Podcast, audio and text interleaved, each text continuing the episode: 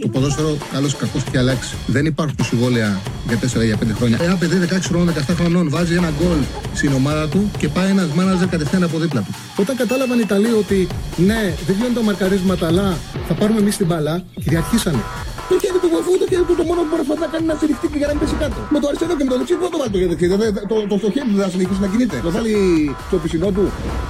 Α, μ' αγαπάτε, δηλαδή, Τσάρλι, μ' αγαπάτε. Εννοείται, εννοείται, εννοείται. Καλώς ήρθατε, χαίρετε. Καλώς ήρθατε σε ένα ακόμα Charlie Ball. Πέμπτη σήμερα, αλλά με εμβόλυμη αγωνιστική. Χτες ο Ολυμπιακός κέρδισε με 4-1 τον Άρη.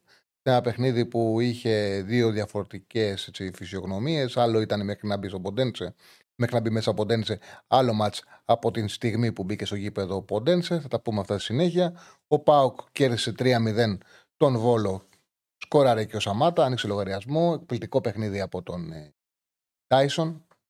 Πραγματικά ένα πάρα πολύ ωραίο παιχνίδι. Ωραίος ποδοσφαιριστής στο δημιουργικό κομμάτι. Ο Βραζιλιάνος που αποκτήθηκε από την Σαχτάρ. Σήμερα ο Παναθηναϊκός έχει μια πάρα πολύ δύσκολη αποστολή στην Τρίπολη και η ΑΕΚ θα κάνει και αυτή rotation, θα κάνει και ο Αλμίδα rotation και οι δύο προπονητές. Σήμερα αναμένεται να κάνουν αλλαγές και ο Αλμίδα θα κάνει αρκετές αλλαγές με τον Ατρόμητο. Στις 9 η ώρα παίζει η ΑΕΚ, στις 8.30 παίζει ο Παναθηναϊκός στην ε, Τρίπολη. Θα έχουν ενδιαφέρον τα δύο παιχνίδια και είναι και πακέτο. Ο Παναθηναϊκός παίζει τέρμπι την Κυριακή με τον ΠΑΟΚ. Η ΑΕΚ πάει τη Δευτέρα να δώσει αγώνα στο Γεντικουλέ. Μετά η ΑΕΚ έχει αγώνα μέσα με τον Άγιαξ. Ο Παναθηναϊκός έχει και αυτός την πέμπτη ευρωπαϊκό παιχνίδι. Οπότε καταλαβαίνετε ότι είναι ε, για τους προπονητές πολύ δύσκολα αυτά τα τριπλά παιχνίδια. Είναι πολύ δύσκολο να διαχειριστείς. Την Πέμπτη να έχεις να παίξεις Τρίπολη, την Κυριακή να έχεις να δώσεις ντέρμπι με τον Πάουκ, να έχεις παίξει ήδη αγώνα με ντέρμπι την Δευτέρα, να προέρχεσαι και από Ευρωπαϊκό, να πηγαίνεις στο Ισραήλ που θα πάει ο Παναναναϊκό την Πέμπτη. Η ΑΕΚ ένα απαιτητικό και αυτή κύκλο αγώνων.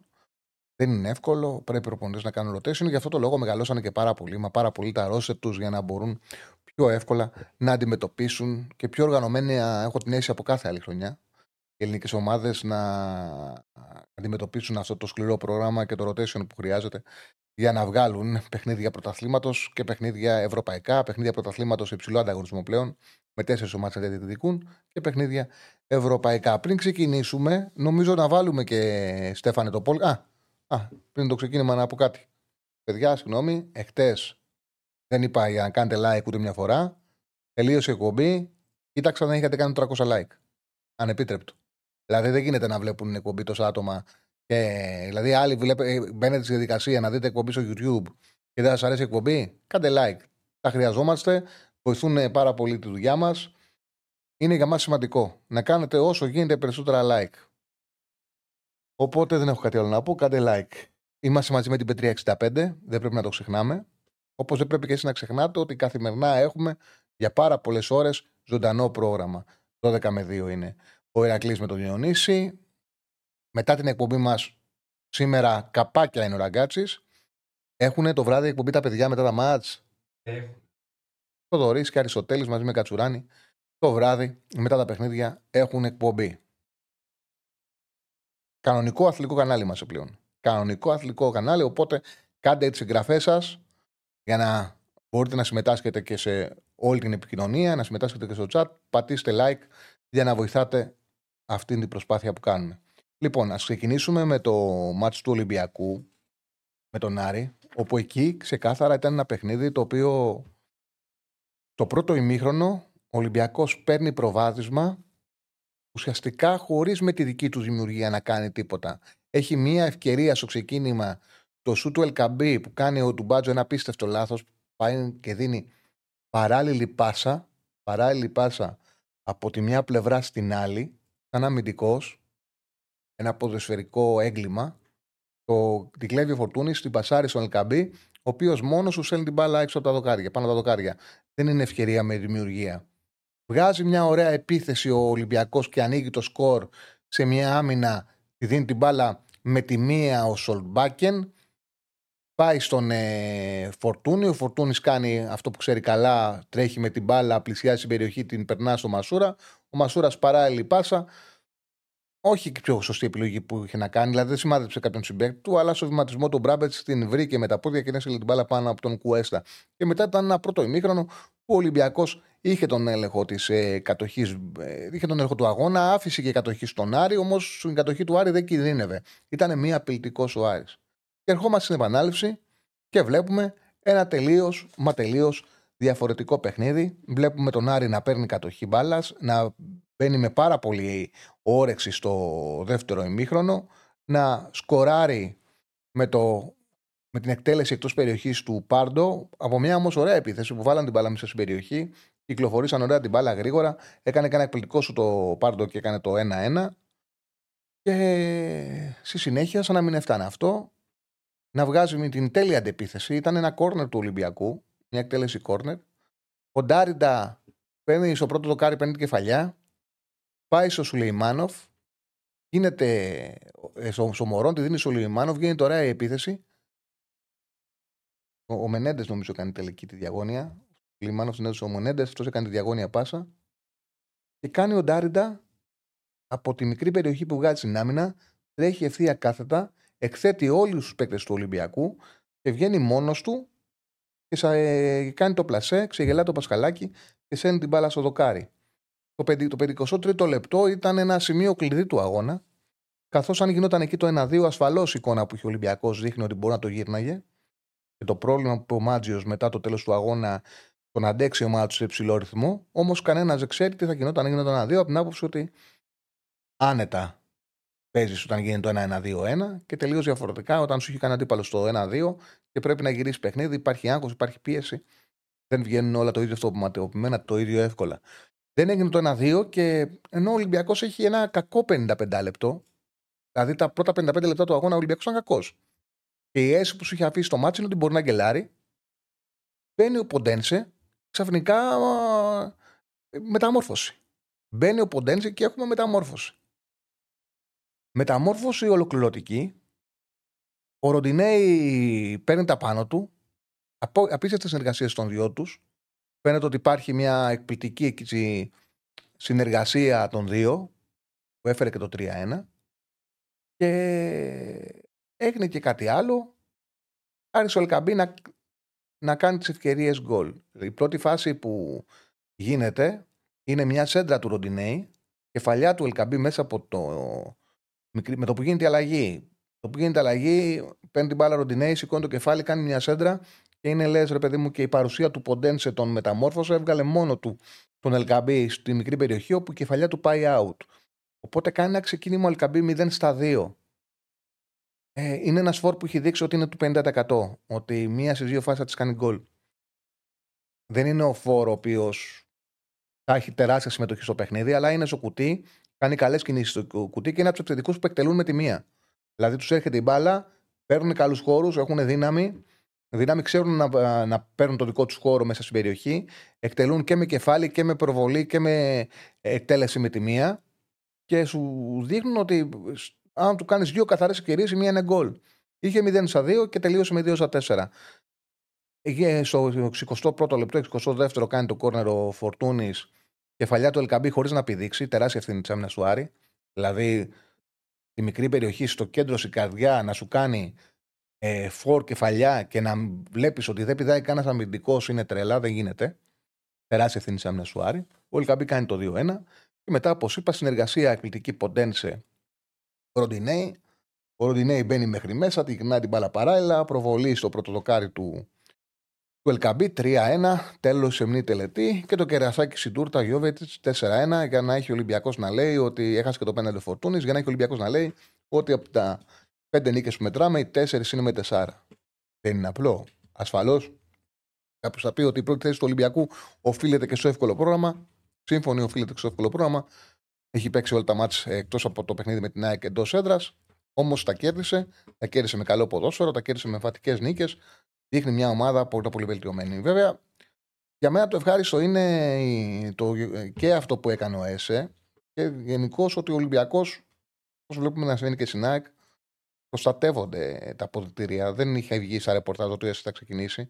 Μάλιστα, εμείς είχαμε βγάλει τίτλο ότι χωρίς ΕΣΕ Ολυμπιακός, γιατί αυτό λέγανε όλα τα ρεπορτάζ. Φαινόταν ότι ο ΕΣΕ δεν θα ξεκινήσει. Ο ίδιος έδειξε το χαρακτήρα που δείχνει στο γήπεδο, αυτόν τον επιθετικό χαρακτήρα. Τον έδειξε και με την αποφασή του να πει στο ιατρικό επιτελείο να του βάλουν τη μάσκα και να ξεκινήσει. Ε, Ασφαλώς το δίδυμο έσαι με μαντί καμαρά είναι σκληρό. Μου έκανε κανένα μια ωραία ερώτηση στο Facebook και δεν την δεν το είχα σκεφτεί. Η απάντηση μου ήρθε αυτόματα. Δηλαδή λέει, ποιο βλέπεις καλύτερο το δίδυμο, Εμβιλά, Χουάνκ ή Έσε Μαντί Καμαρά. Γιατί πράγματι στον περσινό κακό Ολυμπιακό έχει βάλει ωραίο Πολοσέφανο. Πες το και μετά θα πω αυτό που σκεφτόμουν. Ε, ουσιαστικά στο πολ που μόλις βάλαμε... Στέφανος είναι μας, απαραίτητος, όχι σημαντικό γρανάζι, απαραίτητο γρανάζι για να βγει εκπομπή. Στο πολ που βάλαμε ζητάμε να δώσετε την απάντηση ποιος ήταν ο MVP του Ολυμπιακού στη χρυσή νίκη απέναντι στον Άρη. Βλέπω ψηφίζετε ήδη με πολύ γρήγορους ρυθμούς, ήδη έχουμε φτάσει στους 100 ψήφους. Ε, θα πούμε αργότερα τα αποτελέσματα στη συνέχεια της εκπομπής. Ωραία, ωραία. Ε, Φορτούνης, ο οποίος έχει κάνει ένα εκπληκτικό παιχνίδι. Θα απαντήσω στην ερώτηση, απλά να το πω αυτό. Φορτούνης έχει κάνει. Για να πω και το ψήφο μου. Ο ψήφος μου είναι στο Φορτούνη. Έχει κάνει ένα εκπληκτικό παιχνίδι. Πρώτο επαφές με την μπάλα 94, τεράστιο νούμερο. 55 σε 73 πάσες. Έχει σημασία όμως ότι 34 επιτυχημένες πάσες ήταν ε, προς την επίθεση. Εύκολα κάποιος φτιάχνει ένα νούμερο 90% να δίνει την μπάλα δίπλα. Γι' αυτό συνήθως τα μεγάλα νούμερα τα έχουν οι στόπερ, η αμυντική χαφ. Σημαντικό είναι να έχεις ένα, ένα εξάρι και να σου έχει 90% πάσα μόνιμα. Σημαντικό είναι. Δεν πρέπει να γίνεται λάθος αυτό το χώρο και όσο περισσότερες είναι, δείχνει ότι έχεις τον έλεγχο με ένα εξάρι που δίνει έστω και την πάσα με ασφάλεια. Όμως, ένα δεκάρι να σου περνάει 34 επιθετικές πάσες είναι πάρα πολύ σημαντικό και αυτό φαίνεται. 5 εκεί πάσες είναι πάρα πολύ δύσκολο. Μεγάλο νούμερο, 5 εκεί πάσες. Δύο κερδισμένα φάουλ ένα, μία assist και ένα χαμένο πέναλτι ήταν ο απολογισμός του Φορτούνη στο χθεσινό παιχνίδι. Βέβαια, κάποιος μπορεί να βάλει τα δύο γκολ του LKB, κάποιος μπορεί να βάλει την, ε, το απίστευτο γεμάτο παιχνίδι. Εγώ θα πάω από το 55 και μετά, εκεί που μεταμορφώθηκε ε, ο Ροντινέη με νήσο του Ποντένσε και κάποιος μπορεί να πει ότι βλέπαμε ένα κακό Ολυμπιακό μέχρι το 55 και μπήκε ο Ποντένσε και ως διαμαγεία ο Ολυμπιακός έγινε μια άλλη ομάδα. Οπότε βάζω το, τα λεφτά μου, βάζω την ψήφο μου στο Ποντένσε. Εγώ ψηφίζω τη διάρκεια. Ο παίκτης ο οποίος στη διάρκεια ήταν ο καλύτερο αναφορτούνης. Γι' αυτό το λόγο η δικιά μου ψήφος πάει στον ε, Φορτούνη. Να είσαι καλά, φίλε, που, που μου στέλνεις που με ακολούθησες στη χθεσινή τριάδα. Να είσαι καλά. Έτσι χρειάζεται να πηγαίνουμε και ταμείο. Λοιπόν, γι' αυτό που έλεγα τώρα. Μου γίνει μια ερώτηση, ποιο δίδυμο θεωρώ καλύτερο, αυτό το, το Εμβιλά Χουάνκ ή του Μαντί Καμαρά Ο καθένας μπορεί να έχει την άποψή του γι' αυτό. Γιατί και ένας κακός πέρσι Ολυμπιακός, το δίδυμό του άξονα ήταν καλό. Ήταν ποιοτικό πολύ. Ο Χουάνκ είναι παιχτάρα. Ο Εμβιλά είναι ένας ποδοσφαιριστής, ο οποίος ξέρει να έχει εμπειρία, ξέρει να παίζει θέση 6, έχει παίξει και σε ψηλό επίπεδο. Ήταν μεγάλο ταλέντο στα νιάτα του, δεν έκανε την καριέρα που περιμένανε. Ε, τακτικά στο χώρο του δεν περνάς με τίποτα και έχει μια πάρα πολύ καλή μεταβίβαση. Δεν καλύπτει αποστάσεις, αλλά στο χώρο του αμυντικά είναι εκπληκτικός στον χώρο του, επαναλαμβάνω, και η μεταβίβασή του είναι απίστευτα ποιοτική. Το δίδυμο ΕΣΕ αντί Καμαρά είναι πιο δυναμικό δίδυμο. Πιο σκληρό, όχι τόσο καλό δημιουργικό, αλλά πιο σκληρό, πιο επιθετικό στο μαρκάρισμα, παίζει μεγαλύτερη ένταση, περισσότερο κουβάλι μπάλας. Ξεκάθαρα η απάντηση είναι ότι στη δημιουργία παίρνει πολύ καλό βαθμό το Χουάνκα Εμβιλά, στην ανασταλτική λειτουργία το SMND Καμαρά. Όμως αυτό τον Ολυμπιακό ταιριάζει πιο πολύ το δίδυμο που έχει φέτος. SMND Καμαρά και ταιριάζει πιο πολύ το δίδυμο που έχει φέτος γιατί ο Ολυμπιακός δημιουργικά με φορτούνι ποντένσε, με την πληρότητα που έχει το Ρώσερ, το γεγονός ότι μπορεί να, να βάζει τον Μπιέλ και να κάνει ο Μπιέλ τρεις αντιπιθέσεις και να έχει και συμμετοχή στο τέταρτο γκολ να πασάρει στο Γιώβετιτς να παίζει συνέχεια στο χώρο, να βάζει το Σολμπάκεν είτε βασικό είτε από τον ε, Πάγκο, να περνάει αλλαγή το Γιώβιτ. Υπάρχει μια μεσοεπιθετική πληρότητα εκτός από την ποσότητα που στην Ελλάδα τους αντιπάλους τους σπουράζει. Και αυτό φαίνεται. Ε, αυτό το οποίο δεν υπάρχει κάτι αντίστοιχο πίσω, στην πλάτη. Οπότε θεωρώ ότι στη χημεία της φετινής ομάδας ξεκάθαρα το δίδυμο Έσε ε, Μαντί Καμαρά κουμπώνει καλύτερα από το δίδυμο Εμβιλά Χουάνκ. Οπότε είναι ευχής έργου για τον Ολυμπιακό το γεγονός ότι καθιερώθηκαν αυτό το δίδυμο. Ότι ήρθαν έτσι τα πράγματα που πήραν ένα πάρα πολύ καλό εξάρι και ο Μαντί Καμαρά έμεινε στην ομάδα. Δεν πήγε στη Λιόν που γραφόταν το καλοκαίρι ότι μπορεί να πάει στη Λιόν και έγινε βασικός ε, στον Ολυμπιακό. Έδεσε αυτό το δίδυμο που φαίνεται και ταιριαστό. Λοιπόν, αυτά για το Ολυμπιακός Άρης. Έχουμε κάνει και το πόλ μας ποιον θεωρείται MVP. Το πάω κουβόλο τώρα. Το πάω κουβόλος. Εντάξει. Νομίζω ότι το παιχνίδι φαινόταν ότι θα ήταν εύκολο. Εύκολο για τον Πάο. Ο Βόλο δεν είναι καλά. Συνεχίζει αυτό το απαράδεκτο σερί. Δεν πλησίασε καν την περιοχή του ε, Κοτάρσκι. Το 0,1 goals θα λέει από μόνο του. Καθαρό 2-0 ήταν βάση 6 goals. Κέρδισε με 3-0. Σκόραρε και ο Σαμάτα. Καλό νέο για τον Πάο ότι σκόραρε ότι άνοιξε και ο φόρ του λογαριασμό. Το χρειάζεται. Εκπληκτικός Τάισον. Εκπληκτικός Τάισον. Ε, έχει την τύχη ο Πάοκ να έχει μόνιμα στο γήπεδο τρεις σπουδαίους ποδοσφαιριστές πίσω από τον Φόρ. Δηλαδή είναι τέσσερις. Ο Σαντέλια, Τάισον, ε, Ντεσπότοφ, Ζήφκοβιτ. Υπάρχει και ο Μούρκο, ο οποίος ξεκίνησε, αλλά δεν είναι η ίδια κλάση. Ε, είναι πολύ σημαντικό, πολύ σημαντικό για τον ε, Πάοκ το ότι έχει τέσσερις καλούς ε, παικταράδες μάλλον πίσω από τον φόρο. Αυτό είναι και το όπλο του. Είναι και ένα όπλο που τον έχει κάνει καλύτερο στην ε, επίθεση με γρήγορη μεταφορά μπάλα. Βλέπουμε, το, έχουμε, το έλεγα και μετά το μάτι με τα Γιάννενα, ότι ο Λουτσέσκου μπορεί να δώσει και ένα ποδόσφαιρο κατοχής, αλλά βλέπουμε μια ομάδα που ταιριάζει πάρα πολύ να τρέχει την μπάλα. Γιατί αυτά είναι τα χαρακτηριστικά των παικτών, των καλών που έχει πίσω από τον Φόρ. Το είδαμε και χτες, το δεύτερο γκολ, τι ωραία ενέργεια έκανε ο Μούρκ με, μεταφέροντας την μπάλα. Εκπληκτικός παίκτης. Ο Μούρκ, ο Τάισον, συγγνώμη. Ο Τάισον, εκπληκτικός παίκτης. Τι ωραία ενέργεια έκανε ο Τάισον το δεύτερο γκολ. Επίσης, δεν θέλω να ξεχάσω, πρέπει να το πω γιατί πολλές φορές έχω στο μυαλό μου και δεν έχει τύχει να σταθώ εκεί, την εκπληκτική άνοδος του Κουλιεράκη. Εκπληκτική βελτίωση του. Δεν είναι ότι επειδή σκόραρε και άνοιξε την άμυνα του βόλου, είναι όλη η παρουσία του. Στου δοσημάδες ο Πάου είχε τεράστιο πρόβλημα με το που μπήκε, έδεσε η άμυνα. Πολύ δυνατός, έχει δυναμώσει πάρα πολύ το σώμα του. Εκπληκτικά άλματα. Γρήγορος για το ύψος του θεωρώ ότι είναι και μια βάση για την εθνική μας. Τον εμπιστεύτηκαν στον Πάοκ από μικρό, από νεαρό και του δώσανε θέση βασικού και τους δικαιώνει και με τη δουλειά που έχει κάνει με το σώμα του. Λοιπόν, αυτά για το Πάοκ Βόλος. Ήταν ένα παιχνίδι που δεν χρειάζεται περισσότερο σχόλιο. Ήταν ολοκληρωτική και εύκολη η επικράτηση του Πάοκ. Πάμε στα σημερινά με τον Παναθηναϊκό να πηγαίνει στην Τρίπολη σε ένα πάρα πολύ απαιτητικό παιχνίδι. Να δούμε και το πρόγραμμα. Είδαμε και τα, και τα χτεσινά αποτελέσματα. Ο Πανετολικός ε, σε, ένα πολύ, σε ένα παιχνίδι που άξιζε να κερδίσει πάρα πολλές φάσεις. Έμεινε στο 1-1 με τον Όφη. Η Φυσιά Λαμία 1-1. Πάοκ Βόλος 3-0, Ολυμπιακός Άρης 4-1. Και στις 5.30 ξεκινάει η Σέρες ε, Πας Γιάννενα. Ωραίο παιχνίδι. Αστέρας Τρίπολης Πανεκός στις 8.30 και ΑΕΚ Ατρόμητος στις 9. Λοιπόν, πάμε έτσι να δούμε λίγο τις κάρτες για τον Παναθηναϊκό και για τον Αστέρα και μετά για την ΑΕΚ και τον Ατρόμητο. Λοιπόν, για τον Παναθηναϊκό, ο Ιωβάνοβης ετοιμάζει μεγάλη, πολλές αλλαγές, ετοιμάζει ε, rotation, έχει εκτός, το ξέρουμε πλέον, τον ε, Μάγνουσον, έχει εκτός τον Αϊτόρ, αυτό το χτύπημα που είχε στα Γιάννενα του έχει πρίξει το δάχτυλο ε, και δυσκολεύεται στο να φορέσει παπούτσι, να έρθει σε επαφή με την μπάλα και τον έχει κρατήσει έξω. Είναι ένας ε, τραυματισμός επιπόλαιος, όχι πολύ άτυχος, δεν είναι σοβαρός, αλλά τον ενοχλεί στο να παίξει. Συμβαίνουν αυτές οι κακοτυχίες όταν έρχεται ένας παίκτης από τραυματισμό; Συμβαίνουν πάντα κάτι θα έχει αλλού.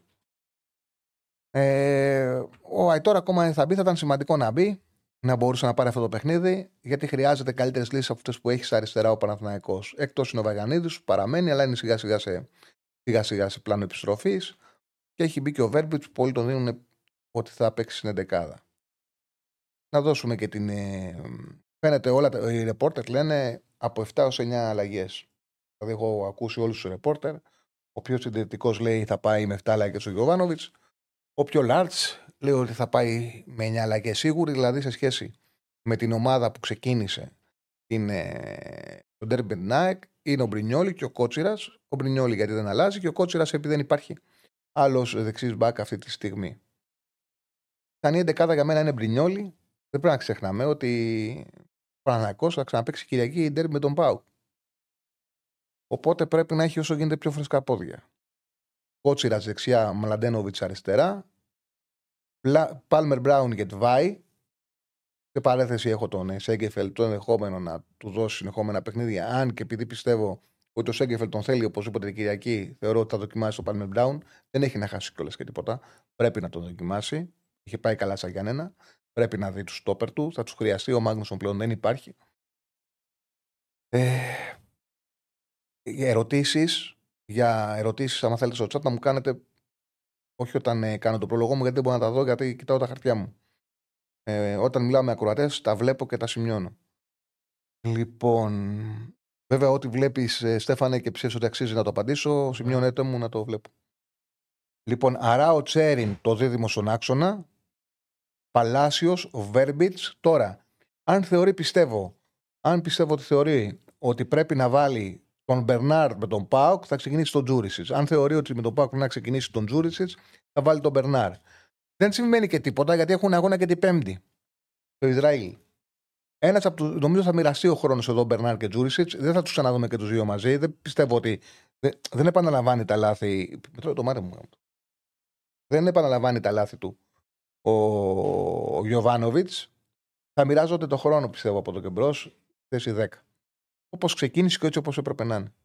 Άσχετο που θεωρώ ότι αν είναι σε κάποια μάτς να μπει κάποιος αριστερά για λίγα λεπτά, ο Τζούρισιτς μπορεί πιο εύκολα από τον Μπερνάρ.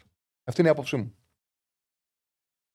Σπόραρ ή ο Ανίδη η κορυφή της επίθεσης. Και ασφαλώς να πω κάτι. Έκανε, δοκίμασε κάτι το οποίο θα μπορούσε να λειτουργήσει με μια ομάδα που σε παίζει μόνο άμυνα θα μπορούσε να λειτουργήσει το Λένα Τζούρι στην Μπερνάρντ. Αλλά ο αντίπαλος να είναι να σε παίζει ταμπούρι. Να παίζει μια μόνο άμυνα και να μην μπορεί να σου βγει. Εκεί μπορεί να λειτουργήσει τη δημιουργία. Το έκανε πραγματικά με, χειρότερη, με στο χειρότερο δυνατό παιχνίδι. Λοιπόν, πάμε να δούμε για τον Ασέρα Τρίπολης. Ο Ασέρα που έκανε την πρώτη του εκτός Ερασνίκη μετά από 1,5 χρόνο. Ξανά ο Ράσαβης ήταν προπονητής. Ξανά την είχε κάνει στο Βόλο. 20 παιχνίδια ήταν χωρίς διπλό, το έκανε στο Βόλο.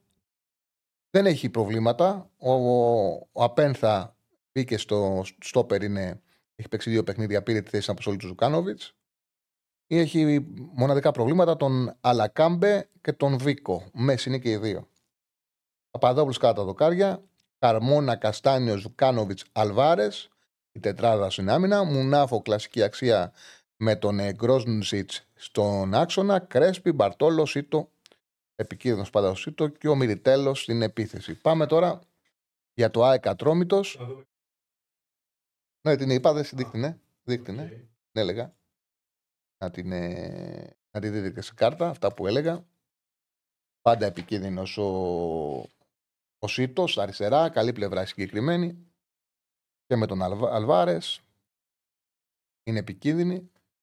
Μπαρτόλο έχει δημιουργία, ο Μονάφο είναι σταθερή αξία στον άξονα. Λοιπόν, πάμε στην ΑΕΚ που απουσιάζει ξανά ο Βίντα. Είναι εκτός ο Πινέδα, όχι ότι έχει κάτι, αλλά για να πάρει ανάσες. Έρχονται δύσκολα παιχνίδια. Δευτέρα στην Κρήτη. Πέμπτη με Άγιαξ. Έμεινε εκτός και ο Μουχαμαντή που ήταν εξαιρετικός στην Ελεοφόρο. Εξαιρετικός. Τον έζησε ε, τον Μαντσίνη. Ε, Διαθέσιμος, αλλά φαίνεται ότι θα προφυλακτεί ο Μουκουντή και έχει επιστρέψει και ο Χατζησαφή που τον δίνουν όλοι για δεκάδα. Τάνκοβιτ, Τιντιμπέ Κάλεντς, Μίτογλου Χατζησαφή, τετράδα. Σιμάνσκι με Μάνταλος, το πιο πιθανό είναι για το δίδυμο στον άξονα. Αμραμπάτ, Αραούχο, Πιζάρο και μπροστά Πόνσε. Αυτή είναι, κατά την άποψή μου, η πιο πιθανή εντεκάδα για την ΑΕΚ. Γιατί χωρίς να σημαίνει ότι αποκλείεται να δούμε κάποια έκπληξη από τον Αλμίδα. Έτσι κι αλλιώς τα αποδητήρια του Αλμίδα είναι τόσο δεμένα, τόσο έτσι, δεν, δεν, βγαίνει τίποτα. Δεν ήξερε κανένας ότι θα βάλει Brighton και ε, θα βάλει στην Brighton τον Λιβάη και τον ε, Γκατσίνοβιτς. Μια έκπληξη ήταν που ενθουσίασε τον ε, κόσμο της ΑΕΚ όταν είδε τις 11. Δεν περίμενε κανένας κάλεντ στην ελεοφόρο, κάζε ποτέ τότε. Μια έκπληξη ήταν ε, που δει για όλους.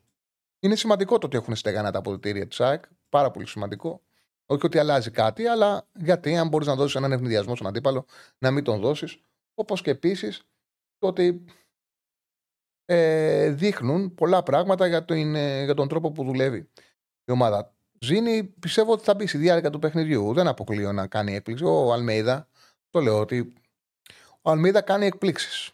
Κάνει εκπλήξεις. Μπορεί να μην να ξεκουράσει και τον Αραούχο και να βάλει τον Πιζάρο δεκάρι και τον Ζίνι αριστερά. Ή μπορεί να πάρει την απόφαση να ξεκουράσει, να μην βάλει τον Άμραμπατ. Αν και επειδή ο Άμραμπατ δεν έπαιξε λεωφόρο, θεωρώ ότι ο Άμραμπατ θα παίξει σίγουρα. Ε, αν δηλαδή μου λέγε κάποιος που θα μπει ο Ζήνη, θα έλεγα σε του Αραούχο, αν είναι να ξεκινήσει.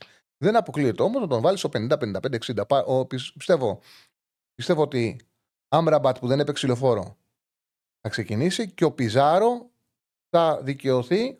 Δηλαδή, επειδή είχε μια πολύ καλή εμφάνιση, θα χρησιμοποιηθεί, θα πάρει από τον ε, Αλμέιδα εκτός από τον, τον Μπράβο που του έδωσε όταν πήγαν στα αποδητήρια για το πολύ καλό έτσι, μικρό διάστημα που κάνει λεωφόρο που ήταν σημαντικό για να γίνει το 1-1-1-2. Θα τον επιβραβεύσει βάζοντας το στη βασική εντεκάδα. Ο Ατρόμητος ανάσανε με ισοπαλία πίεση και την κουλέ. Είχε ξεκινήσει καλά. Δέχτηκε το πρώτο γκολ. Μετά είχε φάσει για να δεχτεί δεύτερο. Κατάφερε και σοφάρισε και πήρε το πόντο. Τρέχει ένα πολύ κακό ρεκόρ, ένα 5-4 από το περασμένο Μάρτιο. Και είναι πολύ κακό ρεκόρ άμα σκεφτούμε ότι. Εντάξει. Ε, δεν είναι, δεν είχε, δεν, ο Ατρόμητος έπαιξε και στα play-out. Δεν είναι ότι έπαιξε και στα play-off. Όπως ο Βόλος έπαιξε στα play-out. Πολύ κακό ρεκόρ να έχεις από το Μάρτιο 1-5-4.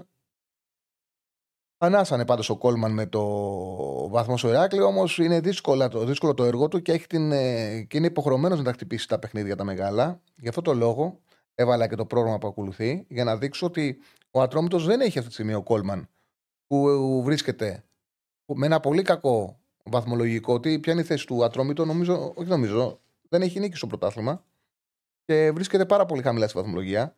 Δεν έχει τη δυνατότητα να πει ο Κόλμαν ότι δεν ε, χτυπάω τα ντέρμπι. Ο Ατρόμητος σε τι θέση είναι, γιατί τόσο μικρά εγώ δεν τα βλέπω με τίποτα. Είναι πρώτο τελευταίος με, ένα, με τέσσερα μάτς, δηλαδή ένα μάτς λιγότερο. Ναι. Ε, με δύο βαθμούς μόλις, ισόβαθμος με το Βόλο που έχει και αυτός δύο και ένα βαθμό κάτω από τον Πανετολικό που έχει τρεις. Έτσι. Τη Δευτέρα με τον Αστέρα εντός και μετά, ανήμερα των εκλογών, θα παίξει της πρώτης Κυριακής. Τα δύο μάτια τα οποία χρωστάνε θα γίνουν ε, την Κυριακή. Ο Παναθηναϊκός θα παίξει, θα παίξει τον Παναθηναϊκό εκτός και μετά πάει τούμπα. Καταλαβαίνετε ότι αυτά τα μάτια πρέπει να τα χτυπήσει οπωσδήποτε γιατί είναι πάρα πολύ χαμηλά. Δεν τον παίρνει να πάει να χάσει με κάτω τα χέρια. Δεν τον παίρνει να μην δείξει αντίδραση, να μην δείξει βελτίωση. Κάπου σε κάποια από τα τρία πρέπει να κάνει μια ζημιά και να πάρει τον αστέρα για να μπορέσει να συνεχίσει. Αλλιώς δεν βγαίνει. Λοιπόν, τσιτώντας ε, κάτω τα δοκάρια και σκρίντας σε βέδο Τζαβέλας και Αθανασίου, τετράδα στην άμυνα. Ο Τζαβέλας μια χαρά τη βοήθησε στον ατρόμητο τον Όφη. Για αυτό το επίπεδο είναι μια χαρά ακόμα. Έντερ Φρίτζονσον ε, το αμυντικό δίδυμο στον άξονα. Ρομπάι, Καμαρά και η Ιουμπιτάνα ή Βαλέντσια. Και στην επίθεση Αλγκέλσκι ή Βέργος. Αυτή είναι η πιθανή εντεκάδα του ατρωμίτου. Οπότε, πάνω κάτω, όσα ήθελα να πούμε για να πω εγώ από πλευράς μου τάπα, περιμένω να ανοίξω, περιμένω, ανοίγουμε γραμμές για να κάνουμε την επικοινωνία που συνηθίζουμε καθημερινά. Λοιπόν, το τηλεφωνικό μας κέντρο 2205-210-2205-444 210-2205-444 Περιμένουμε να βγείτε στον αέρα να δούμε και λίγο το chat. Έχουμε γραμμές. Έχουμε να δούμε λίγο το chat. Πόνσε ή ο Γκαρσία. Πιστεύω ότι είχε πρόβλημα τραυματισμού. Έπαιξε στο Μπράιτον, έπαιξε λεωφόρο. Έχει Δευτέρα μάτς η ΑΕΚ στο Ηράκλειο, μετά μάτς με τον Άγιακ, το μάτς που λογικά δεν θα του δώσει είναι αυτό. Δεν μπορεί να είναι σίγουρος τον Αλμέρα, αλλά θεωρώ ότι η λογική λέει ότι το μάτς που δεν θα του δώσει του Λιβάη είναι αυτό. Θα είναι στον πάγκο και αν τον χρειαστεί θα τον ρίξει. Αυτό λέει η λογική. Έχει ρόστερ τώρα. Ε, μου φαίνεται παράλογο να δώσεις έναν παίχτη πέντε μάτς συνεχόμενα σε δέκα μέρες, σε δύο εβδομάδες, προερχόμενος από πρόβλημα τραυματισμού. Δεν το έχει ανάγκη πλέον αυτό η ΑΕΚ. Γι' αυτό το λόγο πιστεύω ότι σήμερα θα παίξει ο Πόνση. Θα δούμε όμως. Πάμε στους φίλους. Χαίρετε. Οι Charlie Hooligans αράζουμε με Ιρλανδικό ουίσκι σε δερμάτινες πολυθρόνες όσο καπνίζουμε τα πουρα μας για να δούμε την εκπομπή. Είσαι μεγάλος, φιλέ, είσαι μεγάλο. Οι Hooligans του Charlie. Έτσι πρέπει, με ουισκιά και πουρα. Έτσι πρέπει. Πώς ονομαζόμαστε; Εγώ και ο Ραφ. Οι Άγγελοι του Τσάρλι. Θα προτιμούσα να είσαι ε, σε θηλυκό. Θα προτιμούσα. Δεν μπορούσα να, μπορώ να πω οι Άγγελοι του Τσάρλι. Αν η ομάδα του Τσάρλι. Θα πρέπει όμως η παραγωγή, θα πρέπει γενικά για την επόμενη σεζόν να έχω και τα κορίτσια μου.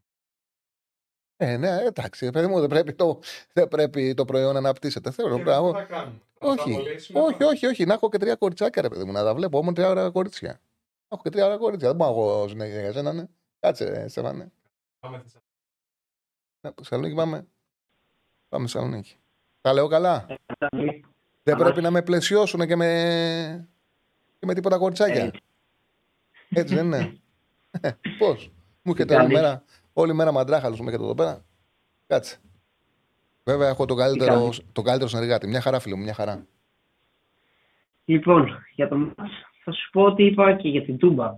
Ε, θεωρώ ότι και στην Τούμπα ο Άρης ήταν κακός, άσχετα που δεν έχασε.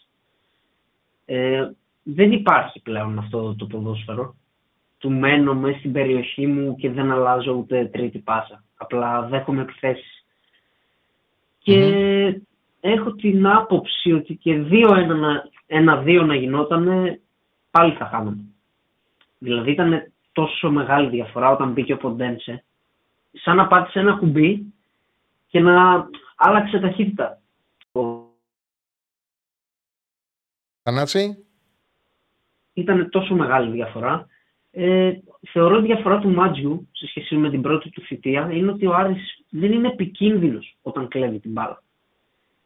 Δηλαδή δεν έχει αυτό που είχε τότε. Κρατούσε λίγα δευτερόλεπτα την μπάλα στο κέντρο και έφευγε γρήγορα προς την αντίπαλη περιοχή. Τώρα δεν το κάνει καθόλου αυτό. για ένα δεκάλεπτο, στο δεύτερο εμίχρονο το έκανε, ήταν πάρα πολύ μικρό το διάστημα.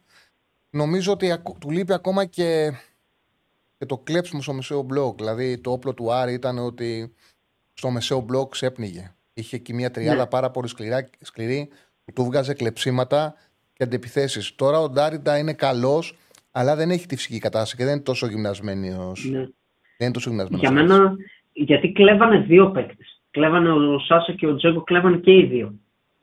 Τώρα κλέβει μόνο ένας, ο Βερστράντε. Γι' αυτό πιστεύω τον Ιανουάριο σίγουρα θα πάρει αμυντικό χαφ, σίγουρα, για να τον κάνει δίδυμο και να έχει τον ε, Νταρίντα δεκάρι. Εγώ αυτή την άποψη έχω. Mm-hmm. Θα τον ε, βάλει μπροστά. Έχει πάντως κάποιους παίκτες ε, να χτίσει Δηλαδή, Φαμπιάνο, τον Μπράβος δεν τον βάζω. Τον θεωρώ υπερεκτιμημένο, να σου πω την αλήθεια. Είναι μια σταθερά όμως η άμυνα του Άρη. Είναι μια σταθερά. OK, okay. καταλαβαίνω τι λες. Έχει αρχίσει και βγάζει και προβλήματα με θλάσεις. Συνέχεια. Ναι. Ε, έχει όμως Φαμπιάνο, τον Βερστράτε, τον Νταρίντα, τον Σουλεϊμάνοφ και τον Μορόν που πιστεύω μπορεί να χτίσει πάνω ναι. σε αυτούς.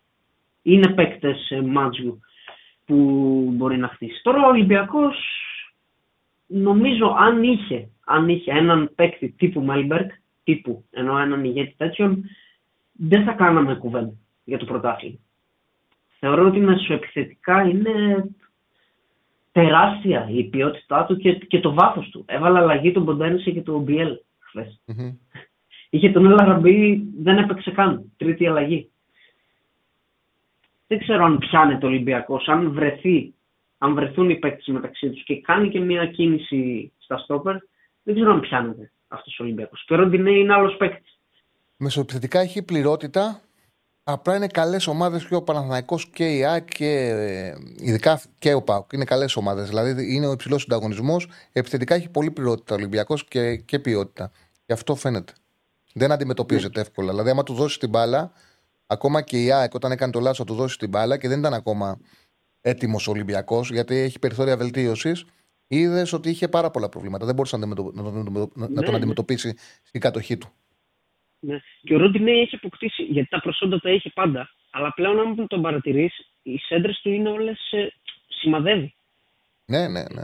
Αυτό ήταν το μειονέκτημά του. Έφτανε πολύ καλά πάντα στην περιοχή ή κοντά στην περιοχή, αλλά δεν σημάδευε στις έντρε. Δεν ξέρω αν, έχει, αν το έχουν δουλέψει. Εμένα μου αρέσει ότι πατάει βαθιά και όταν πάει βαθιά τη σέντρα του, τη κάνει μόνιμα χαμηλής στο πρώτος δοκάρι. Σαν τον γκολ που έβαλε ο Ελκαμπή. Ναι. Το έχω δει και, και μία μακρινή που έκανε. Και μία μακρινή που έκανε, αν θυμάσαι, που το έχασε ο Ελκαμπή πολύ κοντά. Ήταν, θύμισε το Ρωσίδη αυτή η σέντρα. Πολύ ζυγισμένη ναι. μακρινή σέντρα. Αυτή η σέντρα είναι με το που μπαίνει ο Ποντένσε, λες και ε, τον, κάτι τον τσίμπησε, μεταμορφώθηκε. Στην πρώτη φάση που, που έκανε, πήρε την μπάλα και έκανε τη σέντρα που λες που σημαίνει στον Ελκαμπή και έκανε κεφαλιά out ο Μαροκινό. Ναι, και ο Ελκαμπή έχει αυτό που λέει και ο Θέμης και νομίζω συμφωνείς και εσύ, ότι μπορεί να χάνει, αλλά είναι τρομακτική η ικανότητά του να είναι πάντα στις φάσεις. Ναι. Και το ποσοστό, του, το ποσοστό του είναι καλό. Δηλαδή ξεκίνησε με 0 στα 2, τελείωσε με 2 στα 4. Είναι ένας παίκτης που που είναι στις φάσεις, εκτελεί με τη μία και έχει ένα ποσοστό μία στις δύο καθαρές ευκαιρίες να σας κάνει γκολ. Απλά πρέπει να βελτιώσει το timing λίγο, γιατί π.χ. με τη Freiburg αν έβαζε το πρώτο αντί για τα επόμενα, να ήταν διαφορετικό το, το μάτς. Πρέπει να αρχίσει να βάζει, πιστεύω, και πιο νωρίς. Να βάζει τα πρώτα δηλαδή. Ναι, ναι, ναι, γιατί βάζει τα επόμενα. Έχει δίκιο αυτό. Έχει δίκιο αυτό. Αυτό, εντάξει. Ξέρε, πας ένα-ένα έχει γίνει Όποιος έπαιξε τον γκολ γκολ, το πληρώθηκε πριν κάτσει να δει το μάτς. Κλείνω, Τσάρλι, να συνεχίσετε. Φανά, σε ευχαριστούμε πάρα πολύ. Σε ευχαριστούμε πάρα πολύ. Τέρε Πας 1-1. Πολύ ωραίο. Ωραίο παιχνίδι. Ωραία μάτσα βλέπουμε η Super League. Επιθετικές οι ομάδες όλες. Και χτες οι δύο μάχες που έγιναν μικρομεσαίες ομάδες, αν εντάξει, όφη θεωρείται μικρομεσαία, αλλά από τις ομάδες που δεν κυνηγάνε τους τίτλους Πανετολικός Όφη ήρθε 1-1 με πάρα πολλές ευκαιρίες κατ' έρωθεν. Στο δεύτερο ημίχρονο περισσότερο του Πανετολικού και ε, Κυψία Λαμία και αυτό 1-1. Βλέπουμε γενικά ότι έχει αλλάξει το, ο τρόπος που βλέπουν και οι προπονητές των μικρότερων ομάδων του ποδόσφαιρο. Πάνε πιο επιθετικά. Πάμε γιατί έχουμε πολλές γραμμές. Πάμε στον επόμενο. Χαίρετε. Χαίρετε. Χαίρετε, Τσάρλι. Καλησπέρα. Μισό λεπτό πριν μιλήσεις, Στέφανε, ναι. κάνε μου λίγο το chat λίγο πιο αριστερά γιατί κόβονται τα τελευταία. Ευχαριστώ. Ε, έλα, φίλε. Γεια σου, Τσάρλι. Τι κάνουμε; Μια χαρά, μια χαρά. Γιάννης Οφαλίνη Ολυμπιακός. Γεια σου, Γιάννη. Έχω λίγο καιρό να πάρω. Ακούω καθημερινά. Διάβασα και το άρθρο όλα σε αυτά που είπε για τον Ολυμπιακό. Mm-hmm. Και σχετικά εύκολα. Μετά το 55. Πολύ Μέχρι το 55 ναι. δεν ήταν καλός ο Ολυμπιακός. Μετά το 55 ήταν πολύ καλός. Εντάξει, νομίζω ήταν και το σκορ, δεν, δεν απειλούσε και ο Άρης. Αλλά εντάξει και οι αλλαγές νομίζω αλλάξαν πολύ τον Ολυμπιακό. Ναι, μέχρι το 55 ήταν 1-1 και είχε φάσει ο Άρης με το 1-2. Από εκεί ναι. πέρα η είσοδο του Ποντένσε ε, ε, άλλαξε τελείως τον αγώνα. Τελείως. Είδαμε άλλο μάτς μετά. Εντάξει, σταθερά καλή ο ΕΣΕ και τα λοιπά οι άλλοι. Ο Φορτούνης, δεν ξέρω τι τραυματίστηκε μόλις έλειξε το παιχνίδι.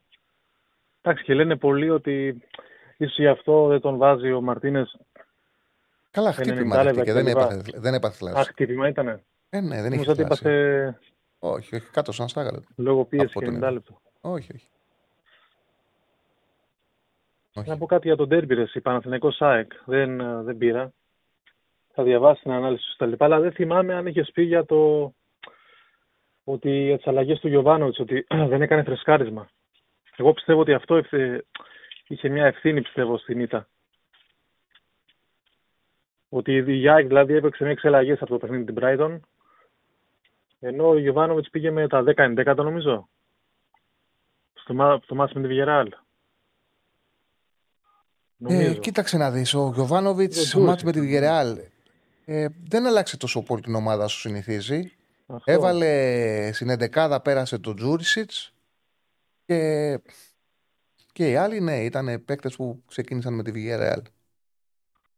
Πιστεύω με Αράουτσερ, εντάξει τώρα δεν θα γίνουμε προφήτες, αλλά ίσως αν είχε φρεσκάρει και λίγο παραπάνω, Εντάξει, δηλαδή, το, το, το, είπε και ο ίδιος, ρε παιδί μου. Το, το είπε και ο ίδιος. Yeah. Ξεκάθαρη δήλωσή του ότι έχασαν οι παίκτες όλες τι προσωπικές μονομαχίες. Αυτό που δεν μπορεί να καταλάβει yeah. κανένας είναι πώς γίνεται να το βλέπε και να μην έκανε αλλαγή μέχρι το 71 όταν είχε κατεβάσει yeah. και δεκάδα που ήταν φυσιολογικό να χάνουν προσωπικές μονομαχίες. Ήταν λίγο περίεργο. Δεν μου κάνει εντύπωση ότι δεν θυμάμαι πολλά μάτια να έχει χάσει ο Γιωβάνης τόσο εύκολα από τον πάγκο. Δεν ξέρω, πολλά λάθη. Ναι, ήταν ένα κακό κουτσάρισμα. Συμβαίνει. Συμβαίνει και στους καλύτερους. Αλλά βλέπεις την Άγκρεση, βάζει τον Γαλανόπουλο, ας πούμε, και είναι, είναι σαν να μην λείπει ο Σιμάνσκι ή ο Γιόνσον. Είναι όποιος παίζει, δηλαδή είναι στο. Λες και βλέπεις τους ίδιους παίχτε. Τους βασικούς με τους αναπληρωματικού σε ίδια απόδοση. Αυτό είναι τρομερό. Αυτό μου έχει κάνει εντύπωση για την ΑΕΚ. Ναι. Ε, σε για άλλου παίκτες. Ένας φίλος με ρωτάει για παράδειγμα για τον Τσούμπερ τώρα που ναι. βλέπω. Πώς κρίνω ε, ότι την προσαρμογή του Τσούμπερ στο ποδόσφαιρο έντασης. Γυμνάζονται καλά όλοι οι παίκτες. Ο ίδιος ο Τσούμπερ έκανε τρομερή προσπάθεια για να έρθει σε καλή φυσική κατάσταση. Για να φέρει τον εαυτό του στο επίπεδο που πρέπει για να βγάλει την έντασή του. Και ασφαλώς, αφού μπορεί να ακολουθήσει ένταση, την ποιότητα την έχει. Γυμνάζεται ναι, καλά η ΑΕΚ. Το... Πολύ καλά. Είναι πολύ καλή δουλεμένη ομάδα του προποντή Ε, μου δείχνει ότι είναι μια μικρομεσαία ευρωπαϊκή ομάδα στον τρόπο που παίζει με την ένταση. Mm-hmm. Α πούμε, κλαμπ, μπριζ και τέτοιες ομάδες. Ακολουθεί το σύγχρονο ποδόσφαιρο η Ο προπονητής ναι. παίζει αυτό το σύγχρονο ποδόσφαιρο ένταση. Είναι ωραίο, θα... είναι ωραίο πρωτάθλημα φέτος, δεν ξέρω. Ναι. Δηλαδή, αν μου πεις βάλε 5 ευρώ, π.χ. Ολυμπιακός σήμερα, δεν μπορώ να, δεν μπορώ να σχηματίσω. Το να βρεις το πάρει είναι δύσκολο. Ακόμα και ο Πάουκ, ακόμα και ο Πάουκ, π.χ. που είναι το, για μένα είναι το τρίτο outsider, για να πάρει το πρωτάθλημα, λες ότι δεν είναι. Ποιον βάζεις πάνω από τον. Ε, από, ποιον βάζεις κάτω και βάζεις το outsider τον ΠΑΟΚ; Δηλαδή είναι, είναι Big Four. Ποιον βάζεις. Από ποιον βάζεις πιο ψηλά τον ΠΑΟΚ; Α, συγγνώμη, το, το υπέθεσα λάθος. Α, τέταρτο νόησο. OK, okay, okay. Τέταρτο, ναι, συγγνώμη. Ναι. Okay. Ενώ ε, πίστευα ότι όπως το είπες ότι θεωρούσες ότι από κάποιον είναι από πάνω. Okay. Όχι. Ε, πιστεύω εντάξει. Τρίτο, τέταρτο ο Πάουκ. Τώρα θα δούμε. Δεν υπάρχουν βεβαιότητε. είναι όλα. Ναι. Ε, βέβαια, θα δούμε. Ο Πάκο ακόμα δεν έχει δώσει τέρμι. αγωνιστική θα κρίνει πολλά πιστεύω την Κυριακή. Δεν ξέρω να συμφωνήσει. Είναι δύσκολο να Κοίταξε να δεις. Είναι ακόμα πολύ νωρίς σίγουρα. Ασφαλώς, ναι. αν ο Παναθηναϊκός δεν πάρει κανένα από τα δύο μάτς που έρχονται, θα έχει πρόβλημα ναι. γιατί θα μείνει πίσω και ψυχολογικό. Δηλαδή θα έχει δώσει τρία δύσκολα μάτς, δεν θα έχει κερδίσει ναι. κανένα. Αν πάρει και τα δύο, ουσιαστικά σβήνει την ήττα από την ΑΕΚ. Όχι τη σβήνει, γιατί η ΑΕΚ την έχει πάρει την νίκη της, αλλά βάσει mm. προγράμματος ένα ρεκόρ με μία ήττα και όλα ε, τα άλλα παιχνίδια νίκες, έχοντας περάσει από ζωσιμάδες, έχοντας περάσει από Αγρίνιο, από, από Αγρίνιο, από ζωσιμάδες, από Τρίπολη και δύο ντέρμπι, είναι ένας καλός απολογισμός. Οπότε θα έχει παίξει ο Ολυμπιακός στα Γιάννενα και ένα, ένα, και ένα εκτός έδρας παιχνίδι. Έχει πέντε μέσα, αλλά μέσα και Άρη. Και έχει ναι. δύο εκτός, αλλά το εκτός Γιάννενα που γέλαρε πέρσι και ο Παπαρίνα. Οπότε, άμα τελειώσει με 6-1-0, είναι ένας πολύ καλός απολογισμός. Αν δεν περάσει, θα αρχίσει η συζήτηση ότι κάτι συμβαίνει ακόμα. Εκμεταλλευτήκαμε την έδρα μας. Για την ΑΕΚ έχει πονηρό παιχνίδι στο ναι, γιατί τη Δευτέρα. Ο Όφη είναι ομάδα εξάδα, είναι ομάδα playoff. Γι' αυτό το συμφωνώ και εγώ ότι την, με το που τελειώσει και η επόμενη αγωνιστική θα έχουμε ένα πακέτο αγώνων όπου θα μπορέσουμε να μιλήσουμε ε, με ασφάλεια. Όχι ότι θα κρυθεί, αλλά. Όχι, όχι. Ένα πρώτο, πρώτο δείγμα, όχι. Ναι, ένα πρώτο δείγμα. Πρώτο δείγμα, ακριβώς. Πρώτο δείγμα. Πώς λένε στις εκλογές ότι να πάρουμε ένα πρώτο δείγμα από το 5%. Αυτό είναι. Ναι. Και ο Παναθηναϊκός από ό,τι διάβασα, δεν ξέρω αν κάνω λάθος, ότι έχει να περάσει από το 17, νομίζω. 16-17. Πάρα πολλά χρόνια στην Τρίπολη. Δύσκολο. Ναι, είναι κακός ο δαίμονας και πέρσι που έκανε καλή χρονιά έχασε εκεί. Θα δούμε. Ναι. Δηλαδή σημαντικό μου το να κερδίσει σήμερα στην Τρίπολη. Και κάτι από το Μάγκνουσον, εντάξει, παριστικά εννοείται στο παιδί. Γρήγορη ενάρρωση, αλλά μου έκανε εντύπωση. Εντάξει, δεν το διάβασα κάπου, αλλά εντάξει, μπορεί να τα δω με τα δικά μου μάτια. Ότι επηρεάστηκε πολύ η Παθηνικό από την αποβολή του. Είχε μεγάλο πρόβλημα στη μετάβαση, δεν ξέρω. Τραυματισμό του, ναι, ναι, Είχε μεγάλο πρόβλημα στη μετάβαση. Δηλαδή, είχαν, η Άκη είχε μπλοκάρει το Πέρεθ, mm-hmm. είχε, πετάξει πάνω του το Τσούμπερ, νομίζω, αν δεν κάνω λάθος. Ναι, ναι, ναι. Και είχε μεγάλο πρόβλημα πανικός στην ανάπτυξη. Μου κάνει μεγάλη εντύπωση αυτό. Αυτό γιατί λένε ας πούμε ότι Μάγνουσον, ο Σοφ κτλ. Όχι, μπορεί, βοηθάει πολύ το Παναγικό. Πολύ Βοηθάει πολύ στην ανάπτυξη. Έχει μεγάλο, μεγάλη ποιότητα στην πρώτη πάσα. Ευχαριστώ πάρα πολύ, φίλε μου. Χαρητήρια για το 3 στο 3 χθες, Τσάρλι. Ένα σε καλά. Να σε καλά. Καλή συνέχεια. Ευχαριστώ. Ευχαριστώ. Λοιπόν, Στεφάνε, πώς πάει το πόλ μας;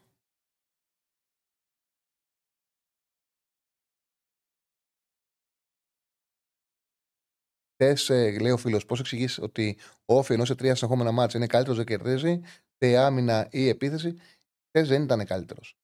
Με τον Ατρόμητο άξιζε να κάνει το 2-0, δεν έγινε το 2-0. Έπρεπε να κερδίσει, δεν κέρδισε. Χθε, το δεύτερο ημίχρονο, ο Πανετολικός ήταν καλύτερος. Το δεύτερο ημίχρονο. Ε, είχε τρομερές ευκαιρίες και ο δωματοφύλακα που έπαιξε βασικός στην πρεμιέρα του, καθένα και το όνομα Μπάουμαν, ο Μπάουμαν, ε, τον κράτησε το στο Για λέγε, Σέφανε. Οπότε η ερώτηση είναι ποιος ήταν ο MVP του Ολυμπιακού στη χθεσινή νίκη απέναντι στον Άρη. Μέχρι στιγμής έχουν ψηφίσει 900 και πλέον άτομα. Ε, πρώτος έρχεται ο Φορτούνης με 36%, δεύτερος ο LKB με 32%, τρίτος ο Ρόντι Νέι με 26%, και ο Ποντένσε συγκεντρώνει μόλις το 6% των ψήφων. OK, okay, οπότε ποιος είναι πρώτος, είπες; Ο Φορτούνης 36, δεύτερος Ελ Κααμπί 32, τρίτος Ροντινέι 26, τέταρτος Ποντένσε με 6. Ωραίο αποτέλεσμα. Δίκαιος ο κόσμος. Δίκαιος. Και εγώ Φορτούνη θα ψήφισα.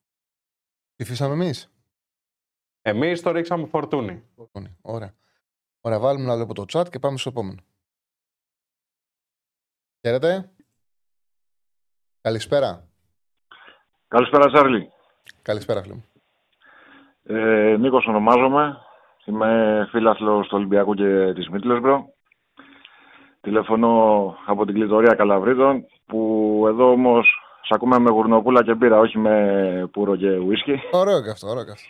Ωραίο και αυτό.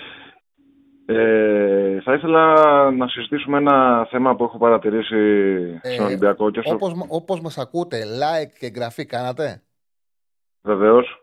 Μπράβο, είσαι μεγάλος. Είσαι μεγάλος. Ε, θα ήθελα να μιλήσουμε για ένα θέμα που, έχω, που είδα και στο παιχνίδι χθες Ολυμπιακού, όπως και με τη Φράιμπουργκ. Το γεγονός ότι ο Φορτούνης παίζει έξω δεξιά και έξω αριστερά παίζει, ας πούμε, χθες έπαιξε ο Σολμπάκεν που είναι αριστεροπόδαρος και στο προηγούμενο παιχνίδι με τη Φράιμπουργκ ε, ο Μπιέλ, αν θυμάμαι σωστά. Ε, πιστεύω ότι ο Ολυμπιακός έτσι χάνει σε οργάνωση επειδή για μένα, ας πούμε, αν παίζεις την πλευρά με το ίδιο πόδι, πρέπει να, όπως είναι και ο ρόλος ενός εξτρέμα, ας πούμε, πρέπει να είναι κάποιος γρήγορος να μπορεί να κάνει μια τρίμπλα, να φύγει, να βγάλει μια σέντρα ή οτιδήποτε. Πιστεύω ότι ο Ολυμπιακός χάνει έτσι με το φορτούνι δεξιά, ο οποίος ε, στο παιχνίδι με τη Φράιμπουργκ σε μια φάση πήγε μόνο αριστερά και έβγαλε την assist για τον Ελκαμπή. Ε, έτσι, ας πούμε, πιστεύω ότι εξουδετερώνει κατά κάποιο τρόπο και το Σολμπάκεν ή τον Μπιέλ, όπου παίζοντας δεξιά θα μπορεί να σουτάρει να, για να βάλει κάποιο γκολ ή να Κοίτα, δώσει κάποια καθετή πάσα. Κατα, καταλαβαίνω τι λες και είναι κάτι που και εμένα μου έχει κάνει εντύπωση γιατί συνήθως αυτό που λέει ο, ο φίλος μας είναι ότι όταν παίζεις αυτό το σύστημα με δημιουργούς στα άκρα, ήθιστε οι παίκτες να παίζουν με ανάποδο πόδι. Βλέπουμε το τελευταίο διάστημα ότι βάζει σε αρκετά μεγάλα διαστήματα το φορτούνι στα δεξιά με το καλό του πόδι, όπου, όπου εκεί θες κανονικά εξτρέμ να παίρνει το πλάτος για να έχει το καλό του πόδι ε, στη γραμμή εξωτερικά και όχι εσωτερικά. Απλά θέλω να σου πω ότι βλέπω πάρα πολλές φορές τον ε, Μαρτίνε ότι σε αυτό είναι ευέλικτος. Δηλαδή, νομίζω ότι όταν βλέπει ότι κολλάει, τον πάει το φορτούνι αριστερά. Και χτες, με το που μπήκε ο Ποντένσε, πέρασε δεξιά τον ε, Ποντένσε και αριστερά το φορτούνι. Και όντως, δημιουργικά ο Ολυμπιακός, γιατί αυτό που λες έγινε, με το που πέρασε αριστερά ο Φορτούνης και δεξιά ο Ποντένσε και από τις δύο πλευρές, ο Ολυμπιακός δημιουργικά δυνάμωσε πάρα πολύ, βελτιώθηκε πάρα πολύ. Ακριβώς, ναι, αυτό είχα δει και απλά ήθελα έτσι τη γνώμη σου, επειδή εντάξει, τη, την ξέρεις την, την μπάλα και πιστεύω ότι ε, αν συνεχίσει έτσι μακάρι να βγω ψεύτης, θα, θα δυσκολευτεί σε αρκετά παιχνίδια. Ναι, Βέβαια, το μπορούμε μόνο, να το δούμε. Μόνο, η μόνη μου ένσταση, επειδή και εμένα μου κάνει εντύπωση, δηλαδή το είχα παρατηρήσει και το είχα στο μυαλό μου και μου έδωσε και ωραία πάσα για να το πω, είναι ότι σε αυτό το κομμάτι βλέπω το Ματίνες να είναι ευέλικτος. Δηλαδή δεν είναι ότι το ξεκινάει και δεν το αλλάζει, όπως κάνουμε συζητήσει με τους φίλους του Παναθανικού με τον Παλάσιος, που σπάνια τον έβγαζε από τα δεξιά. Ε, ο Μαρτίνε στα ίδια τα παιχνίδια τον πηγαίνει το φορτώνει αριστερά. Το έκανε για παράδειγμα και με τον Άρη, στο 55 τον γύρισε αριστερά και όντως μεταμορφώθηκε ο Ολυμπιακός. Δηλαδή αυτό που λέει συνέβη. Σίγουρα, εντάξει, είναι ένας νέος προπονητής. Ουσιαστικά είναι και νέα η ομάδα. Είναι πολύ νέοι παίκτες. Δηλαδή και ο Σολμπάκιν, νομίζω, τρίτο παιχνίδι έπαιξε χθες, αν δεν κάνω λάθος. Ε, θέλει δουλειά ακόμα να βρουν καλύτερα τα πατήματά τους και εντάξει, ελπίζω να πάνε όλα καλά και γενικότερα να δούμε και ένα ωραίο πρωτάθλημα φέτος και να χαρούμε λίγο μπαλίτσα. Ευχαριστώ πάρα πολύ. Να είσαι καλά, καλά. και συγχαρητήρια για την εκπομπή. Να είσαι καλά. Έχουμε καλύτερο. Να είσαι καλά, να είσαι καλά. Φίλε μου, δώσες και πάσα να συζητήσουμε κάτι το οποίο δεν το είχαμε βάλει στην εκπομπή. Ναι, αυτό θα πήγαινα να πω.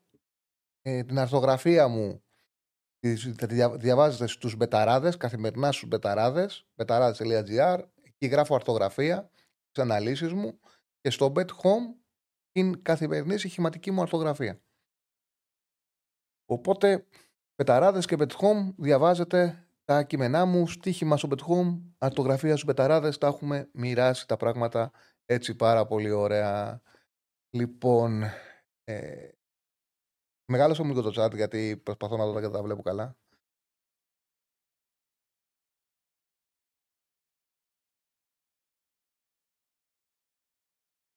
Ναι, ναι. Κοιτάξτε να δείτε. Το είπα και χτες. Εγώ αυτή τη οργάνωση του Καραμπάου δεν τη βλέπω. Παίρνω κάποιοι, έχω πάρει κάποιες αποφάσεις στη ζωή Και ματσμάνι, το ματσμάνι είναι σταθερό, δεν, γι' αυτό δεν το λέω. Το ματσμάνι είναι πάντα σταθερό, φίλε. Ε, από την πρώτη μέρα από εκεί ξεκίνησε. Λοιπόν, λοιπόν, έλεγα για το Newcastle City, για το Καραμπάο. Έχω πάρει κάποιες αποφάσεις στη ζωή μου. Μια απόφαση η οποία δεν ε, έχω πάρει, η οποία έχω πάρει, είναι να μην βλέπω το Καραμπάο Cup. Θα το δω στον τελικό. Αν πάει τελικό, το τελικό θα τον δω. Δεν κάθομαι να δω. Αν μια διοργάνωση παίζουν οι Άγγλοι για μπάλα, να κάτσω να δω και το Καραμπάο Cup. Δεν το βλέπω. Σημαντική νίκη του Newcastle. Η αλήθεια είναι. Προχωράει. Πήγε στον Λικάπ στον επόμενο γύρο. Θέλει Newcastle είναι μια ομάδα η οποία θέλει τίτλους. Θέλει να πάει όσο πιο μακριά. Η City η αλήθεια είναι ότι τα διεκδικεί όλα. Όλα τα διεκδικεί η City. Δεν αφήνει τίποτα. Okay. Δεν, αφήνει, δεν υπάρχει τίτλος που η City αφήνει ε, και της έδωσε ένα πλήγμα. Δηλαδή δεν είναι ότι η Newcastle πέρασε τη City επειδή η City αδιαφόρησε. Δεν αδιαφόρησε. Έδωσε ένα χτύπημα, έκανε μια σημαντική πρόκληση ο Newcastle και προχωράμε. Λοιπόν, δείχνει ότι έχει βελτιωθεί. Είχε περάσει μια κοιλιά η Newcastle και περάσει μια μικρή κοιλιά και δείχνει και με την 7, την 8 μάλλον που έδωσε που ρίξε Σέλφιτ και πήρε ψυχολογία από το 0-0. Χρειάζονται αποτελέσματα. Δεν ήταν καλή λέγαμε, δεν ήταν καλή. Είχε κάνει μια νίκη 1-0 έτσι, φηματική στο πρωτάθλημα με την Μπρέτφορ, χωρίς να είναι καλή. Πήρε το 0-0 στο Μεάτσα χωρίς να είναι καλή. Όμως ήταν οι νίκες. Τα αποτελέσματα, παιδιά. Τρομερή ψυχολογία. Τρομερή ψυχολογία. Και, και μετά ήρθε και μεταμόρφωση αγωνιστική. Πάμε στον επόμενο.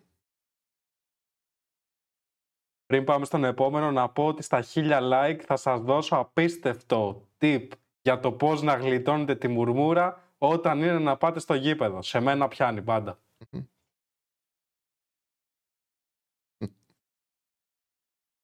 Ωραίος. Πάμε στον επόμενο φίλο. Καλησπέρα.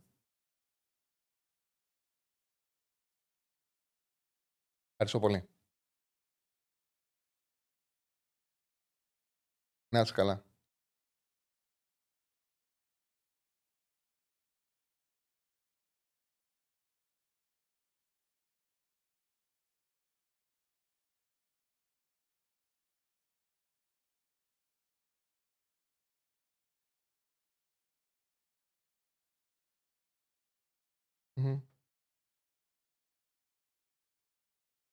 Για να κλείσουμε το προηγούμενο μάτι του Παναθηναϊκού και να πάμε λίγο στα σημερινά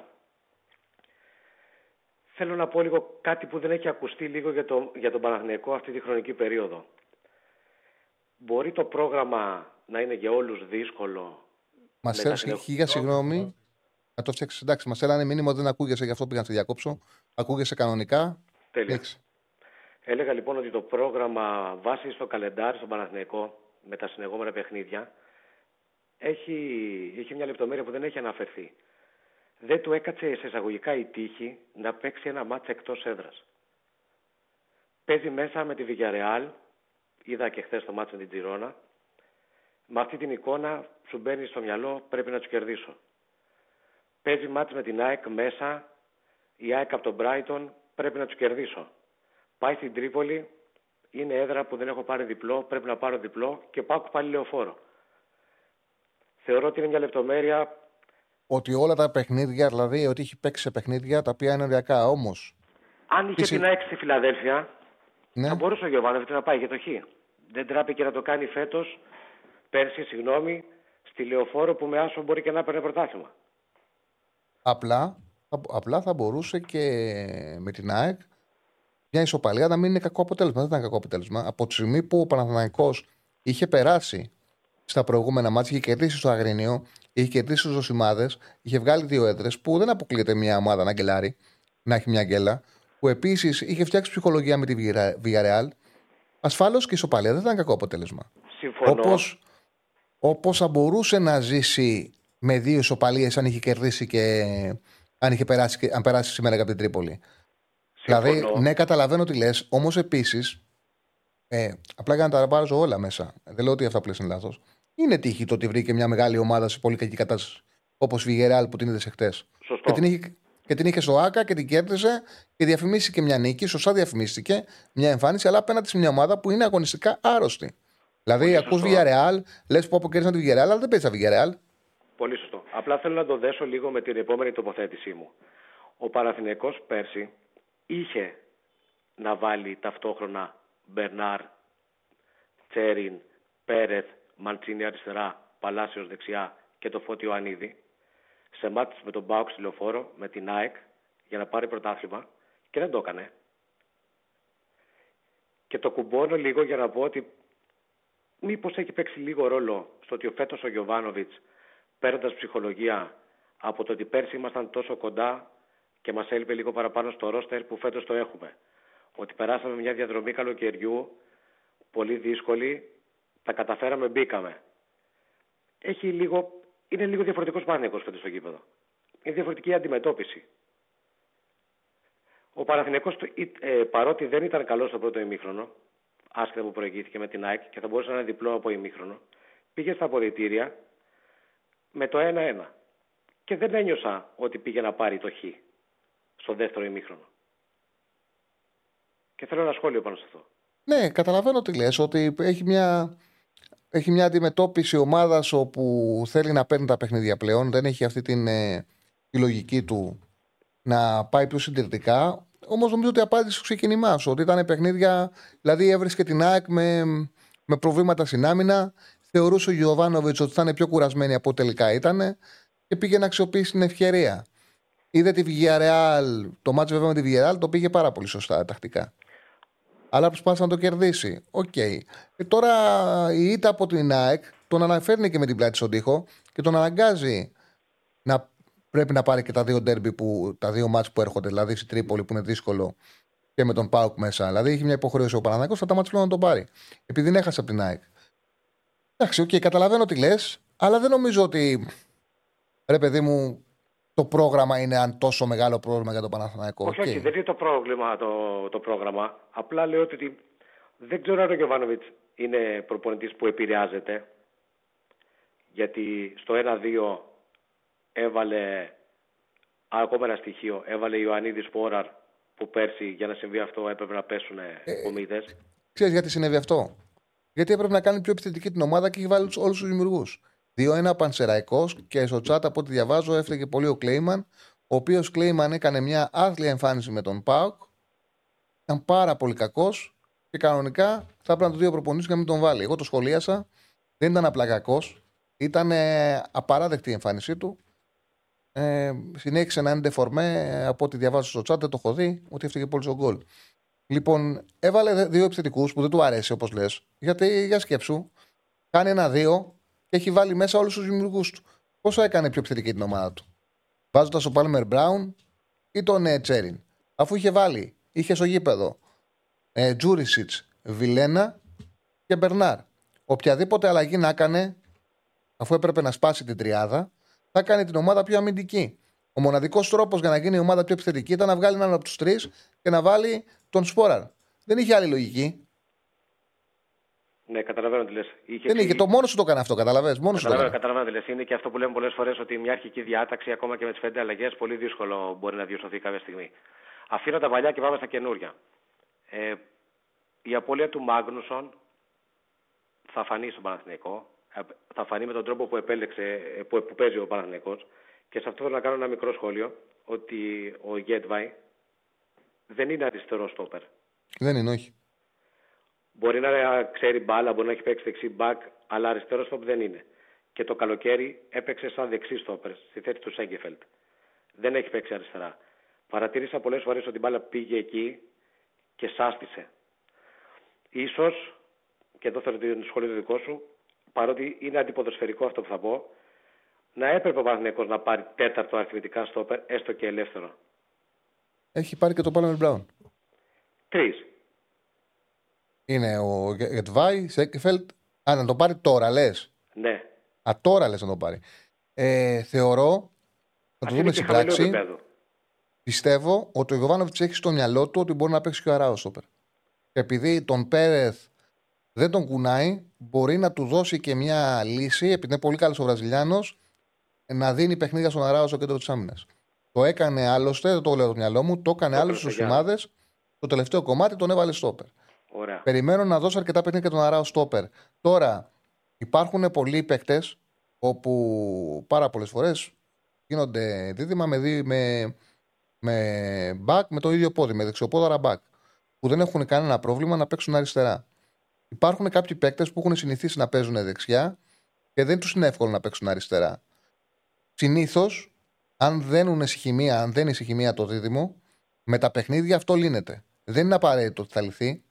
Κάποιοι όντως δυσκολεύονται. Αλλά συνήθως με τα παιχνίδια μπορεί να λυθεί. Ήταν το πρώτο του Γεβντάι. Είναι πιθανό ο Γεβντάι είναι πιθανό να έχει πρόβλημα να παίξει δεξί στόπερ. Έπαιζε και έχει παίξει ακόμα και δεξί μπακ. Οπότε αριστερό στόπερ δυσκολεύεται. Από τη στιγμή που είναι ένας παίκτης που έχει παίξει και δεξί μπακ. Μπορεί να λυθεί με τα παιχνίδια. Να τη μάθει τη θέση και να δέσει και με τον Σέγκεφελτ. Θα το δούμε στην πράξη. Μπορεί να του είναι δύσκολο και να ταιριάξει καλύτερα με τον Πάλμερ Μπράουν. Εξάλλου και την πρώτη χρονιά ο Γιωβάνοβιτς ε, το Βέλετ είχε αριστερά, δεξιοπόδρος ήταν. Με, αυτό, με τον Σέγκεφελτ είχε κάνει δίδυμο. Μπορεί και να βγει. Μα περισσότερες φορές οι Ολλανδοί είναι αυτοί που συνήθως έχουν αιμονή να έχουν αριστεροπόδαρο αριστερό στόπερ, δεξιοπόδαρο δεξιό στόπερ. Οι Ολλανδοί, οι προπονητές συνήθως έχουν αιμονή με αυτό. Συμφωνώ. Ένα τελευταίο σχολείο και σα αφήνω για Ολυμπιακό και Πάουκ που είδα χθες. Να πω ότι ο Άρης ε, δεν ήταν κακός μέχρι το 55-60 βάσει του τι στιγμή βρίσκεται. Είναι τεράστια ευκαιρία που χάνει ο Νταρίντα γιατί τη χάνει μόνος του. Καταλαβαίνω ότι ενθουσιάζει το 4-0 το 4-1, συγγνώμη, αλλά ο Άρης Κομμάτιος το πάλεψε και διαβασμένος φάνηκε. Ε, να πω απλά επίσης για τον Ολυμπιακό ότι εντάξει, ο Φορτούνης δεν στέκεται, φαίνεται το παιδί δεν στέκεται, αλλά ακόμα και με τη μάσκα ο Έσε καταπίνει μέτρα και το μόνο αστεράκι που βάζω είναι ότι καμία ομάδα δεν έχει δύο εισάξιους ποδοσφαιριστές, το ακούω, αλλά χωρίς Έσε Καμαρά από πίσω δεν είναι ίδιο τύπου παίχτες οι άλλοι. Στην κουβέντα που κάνετε στην αρχή για το Χουάνγκ, θα ήταν τεράστιο πλεονέκτημα για τον Ολυμπιακό αφού βρήκε τον Έσε, κράτησε τον Καμαρά να μπορούσε να κρατήσει το, έστω το Χουάνκ για να μπορεί να ξέρει ότι ένας από τους δύο θα κολλήσει με τον άλλον και θα κάνει. Ναι, ναι, ναι, ασφαλώς. Ασφαλώς, ασφαλώς. Μια τέτοια διάδα. Και ένα σχόλιο για τον Μπάουκ, επειδή βλέπω ότι οι από πίσω από το striker είναι όλοι μπαλάτοι και θα το βρουν τον γκολ. Ένας target man από το παρελθόν με κοτσίδα που έμεινε ελεύθερος, διάβασα για τελευταία λύση, δεν θα ήταν και άσχημη ιδέα. Ναι, ναι, φαντάζομαι ότι θέλουν να βγάλουν και το τζίμα. Θα δούμε, θα τους δώσουν ευκαιρίες. Ευχαριστώ πάρα πολύ. Να σε καλά, καλή συνέχεια. Να σε καλά, αν και δεν θεωρώ σωστό να ψάχνουν οι ομάδες τώρα. Δεν μου άρεσε κιόλας. Τον εκτιμώ πολύ το Μάτζιο προπονητικά. Θεωρώ ότι είναι η καλύτερη επιλογή για τον Άρη. Δεν μου, άρεσε, δεν μου άρεσε τώρα να κάθομαι να βλέπω έναν προπονητή να μιλάει τέλη Σεπτέμβρη και να λέει θα κοιτάξουμε την μεταγραφική αγορά. Από εδώ και μπρος με ό,τι έχεις πρέπει να δουλέψεις. Τώρα να ψάχνεις τώρα, έρχεται ο Οκτώβριος αύριο, μεθαύριο, και να ψάχνεις όλα τη μεταγραφική αγορά που θα πάρεις ελεύθερο, άστο τώρα. Πότε θα παίξεις. Και τι κατάσταση θα είναι. Αν ήταν σε θέση να παίξεις, θα έχει ομάδα. Άσε την αγορά τώρα. Την αγορά κοιτάξτε τι έκανε τον Ιανουάριο. Τώρα αυτό είναι το ρόσερ σου. Έκανες μεταγραφές 4 μέσα Σεπτέμβριο. Με αυτούς θα πας, δούλεψε τους όσο μπορείς. Το λέω για τον Μάτζο γιατί τον εκτιμώ πολύ, αλλά πλέον εντάξει, και αυτό δεν είναι. Καταλαβαίνω ότι θέλει καλύτερους παίκτες, καταλαβαίνω ότι έχει πρόβλημα, αλλά ότι είναι να λύσεις, το έχεις λύσει. Αυτή είναι η παίκτες. Τώρα δούλεψε μαζί τους. Λέει ο φίλος Νίκ The Greek. Ο Ολυμπιακός θα πρέπει να πάρει το Γενάρη δύο καλά στο για την άμυνα. Αν μπορεί να ρωτηθεί και να απαντηθεί αυτή η ερώτηση, ασφαλώς. Μπορεί. Ε, ε, έχουμε και τον Νέι, θα απαντήσω την ερώτηση. Ναι. Καλησπέρα, Τσάρλι. Έχεις δει καθόλου τη χειρόνα. Ασφάλως είναι εγώ τη χειρόνα. Εκπληκτική ομάδα, πάρα πολύ γρήγορη, αίτητη. Γι' αυτό το λόγο και χτες πήγαμε μαζί της απέναντι στη Villarreal. Πίστεψα ότι μπορεί να εκμεταλλευτεί τη συγκυρία και να μείνει μόνη πρώτη. Την είχα δει με τη Μαγιόρκα το πώς έκανε το 0-1-4-1 στο ημίχρονο, το τι μπαλάρα έπαιξε, την τσάκισε τη Μαγιόρκα. Και η Μαγιόρκα την προηγούμενη μέρα είχε φέρει 2-2, έφερε 2-2 με την Μπαρσελόνα. Αυτό μου το ενίσχυσε κιόλας μου ενίσχυσε ότι η Χιρόνα θα πάει να πάρει αποτέλεσμα στη Villarreal. Αν είχε δει κάποιος και με την Αλμερία το γεγονός ότι η Αλμερία που είναι τελευταία την είχε τσακίσει τη Villarreal στις αντιπίθεσεις και άδικα έχασε με 2-1. Ναι, πήρε τον Ντόβμπικ, ένα θηρίο. Ένα θηρίο. Έχει και τον Τσιγκάνκοφ, τον είχε πάρει νωρίτερα, έχει εκμεταλλευτεί την Ουκρανική αγορά και έχει βοηθηθεί πάρα πολύ από εκεί. Λοιπόν, σε ποια ερώτηση όμως μου πες να απαντήσω πριν; Α, δύο Α, ναι, αν πρέπει να πάρει δύο στόπερ τον Ιανουάριο, κοίταξε να δεις. Μέχρι τότε θα παίξει ο Ρέτσος με το Φρέιρε. Θα φάνε πάρα πολλά παιχνίδια. Και τρίτος ο Ντόι. Θα τους δει ο Μαρτίνεθ. Θα τους εκτιμήσει, θα τους αξιολογήσει. Να αλλάξεις δίδυμο στόπερ τον Ιανουάριο για μένα είναι υπερβολικό. Δηλαδή να εμφανίσεις δύο άλλους. Πίσω γραμμές κρατάνε όλη την ομάδα. Κοιτάνε όλο το γήπεδο. Δεν μπορεί να φέρεις δύο καινούριους. Έναν στόπερ, ένας καλός στόπερ που να βελτιώσει ε, και τον δίπλα του. Η ντερ φαινόταν ότι πάει αγγέλα, φίλε.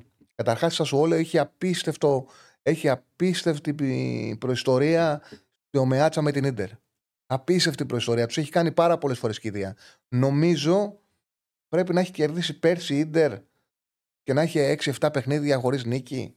Ε, συνεχόμενα αποτελέσματα σας όλο. Έχει εκπληκτική προϊστορία το Μεάτσα με την Ιντερ σας όλο. Εκπληκτική. Επίσης φαινόταν ότι πάει να κάνει λάθος Είχε παίξει πάρα, έπαιξε πολύ άσχημα στο διπλό με την Έμπολη το 0-1. Ε, η Έμπολη ναι, ήταν, ήταν η χειρότερη ομάδα του πρωταθλήματος και την κέρδιζε με ένα σουτ εκτός περιοχής του Ντιμάρκο, ένα εκπληκτικό σουτ. Παίξει άσχημα. Έπρεπε να φάει τρία στο Σιεδάδ και κατά λάθος πήρε το 1-1. Ε, οπότε φαινόταν ότι κάπου έρχεται η στραβή. Και έγινε με τη Σασουόλο. Δεν ήταν δηλαδή, άμα έχεις τα δύο τελευταία της παιχνίδια, τα δύο προηγούμενα μάτς, αν είχε δει και τη φόρα που είχε σα όλο από το μάτς με τη Γιουβέντους, φαινόταν ότι βρώμα για το μάτς, ότι μπορούσε να γίνει ζημία σε εκείνο το παιχνίδι και φαινόταν ότι ρίχεται γκέλα για την ντερ. Τώρα για τον φίλο που ρωτάει ο Μάρ ή Ροντινέη, ο καθένας στην εποχή του. Ο Μάρ σε εκείνη την ομάδα ήταν εκπληκτικός με το Τσιμίκα. Για ποιο λόγο τώρα να κάτσουμε να κάνουμε συζήτηση και να πούμε αν είναι καλύτερος ο, ο Ροντινέη. Μια χαρά ήταν η συνδέση του Ομάρ, μια χαρά ήταν και του Τσιμίκα. Εκεί είναι το δίδυμο του Ολυμπιακού. Ήταν πάρα πολύ καλό, παιδιά. Μην ε, μειώνουμε παίκτες. Καλά κάνεις φίλε και παίζεις γκολ. Ο καθένας παίζει ό,τι θέλει. Όλα τα επίπεδα. Πάμε στον επόμενο. Χαίρετε. Καλησπέρα, Τσάρλι. Καλησπέρα. Αντώνης από Πειραιά. Ε, Πρώτη φορά παίρνω στην εκπομπή. Καλός ρίσκος. Να είστε καλά. Και έχουμε κάνει και like και subscribe εννοείται. Μπράβο, ωραίος. Προλαβαίνω, προλαβαίνω την ερώτηση. Πόσοι, ε... έχουν κάνει, πόσοι έχουν κάνει like, ε, Στεφάνε, πάμε καλά; Έχουμε 579 like, επειδή τα 1000 like που ζήτησα είναι όντως πάρα πολλά για τη σημερινή μέρα. Ρίχνω τον πύχη στα 800 like. Στα 800 like λοιπόν δίνω τρελό tip για να γλιτώνετε κρεβατομπουρμούρα αν πρόκειται να πάτε στο γήπεδο. Εγώ νομίζω δεν πρέπει να ρίξεις το, ε, το πύχη. Να μην του το πεις, να του το πεις άλλη μέρα. Γιατί να ρίξεις το πύχη εσύ; Η άποψή μου τώρα σου λέω, τι θες κανεί. Πάμε, έλα φίλε, συνέχισε. Ε, ήθελα αρχικά, πριν αναλύσω το της ομάδας μου, ήθελα να σχολιάσω για τον Ολυμπιακό εχθέ που είδα το παιχνίδι. Νομίζω ότι ο ΕΣΕ θα είναι καταλητικός φέτος. Παρότι για το Rodinei, το Podence που είναι game changer ε, και όλα αυτά που υπόθηκαν, θεωρώ ότι έλειπε αυτός ο καταλητικός ρόλος κάποιου που είναι ε, ο συνδετικός κρίκος μεταξύ άμυνας και επίδεσης. Θεωρώ ότι έχει βρει ένα πολύ καλό παίκτη ο Ολυμπιακός σε αυτή τη θέση. Πάρα πολύ καλό. Πάρα πολύ καλό. Είναι, είναι παίκτη κλειδί. Είναι εγκέφαλος. Οπότε πιστεύω θα κάνει τη διαφορά.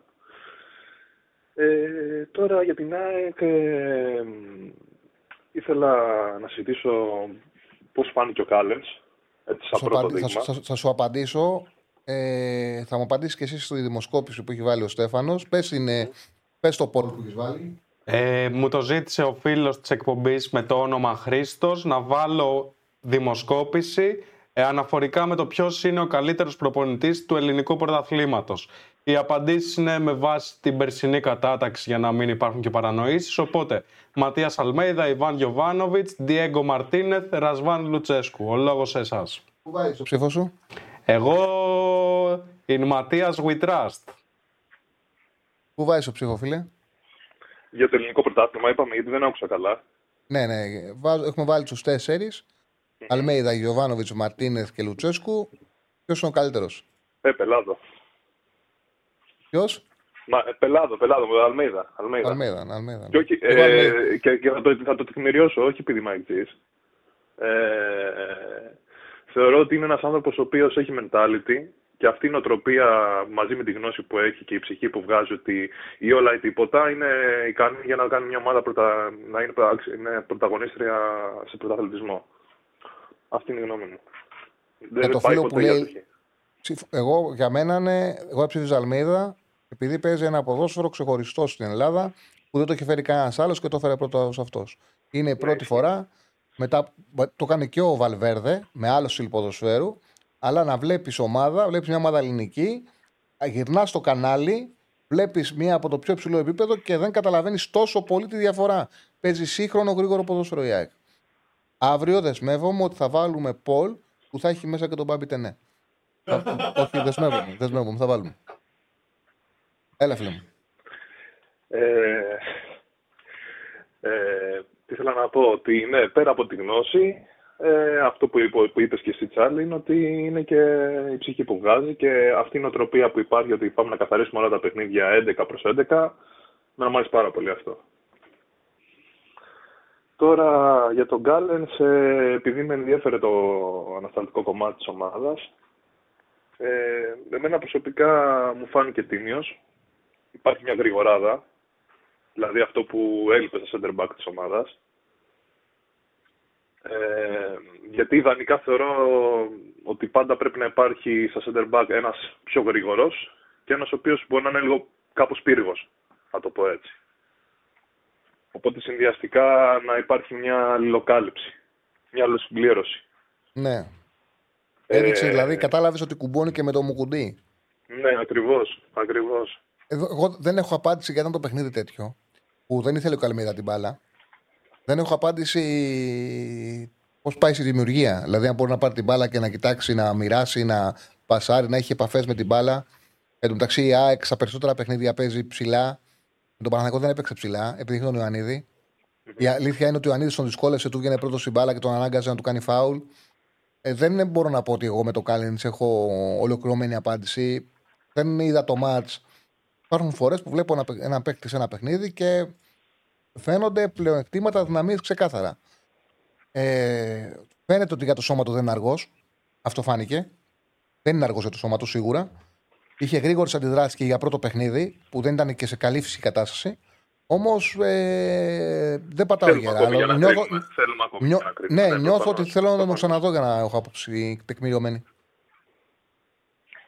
Ε, θεωρείς, ε, εμένα αυτό που πιστεύω ότι πρέπει να γίνει στην ομάδα, ανεξάρτητα ότι ο, ο Μίτογλου στάθηκε επάξια, γιατί θεωρώ εκεί είναι το αδύναμο κομμάτι, είναι ένα center back, κατά τη γνώμη μου.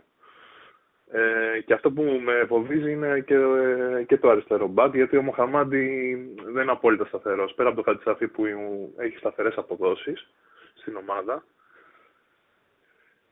Ε, υπάρχει μια, ένας, σκαμπανέ, ένα πάνω κάτω, σκαμπανέβασμα στο, στο μοχαμαντι Απλά ήταν πολύ καλός, εγώ το περίμενα. Ένα πάρα πολύ καλός ηλιοφόρο. Ναι, στάθηκε πολύ καλά.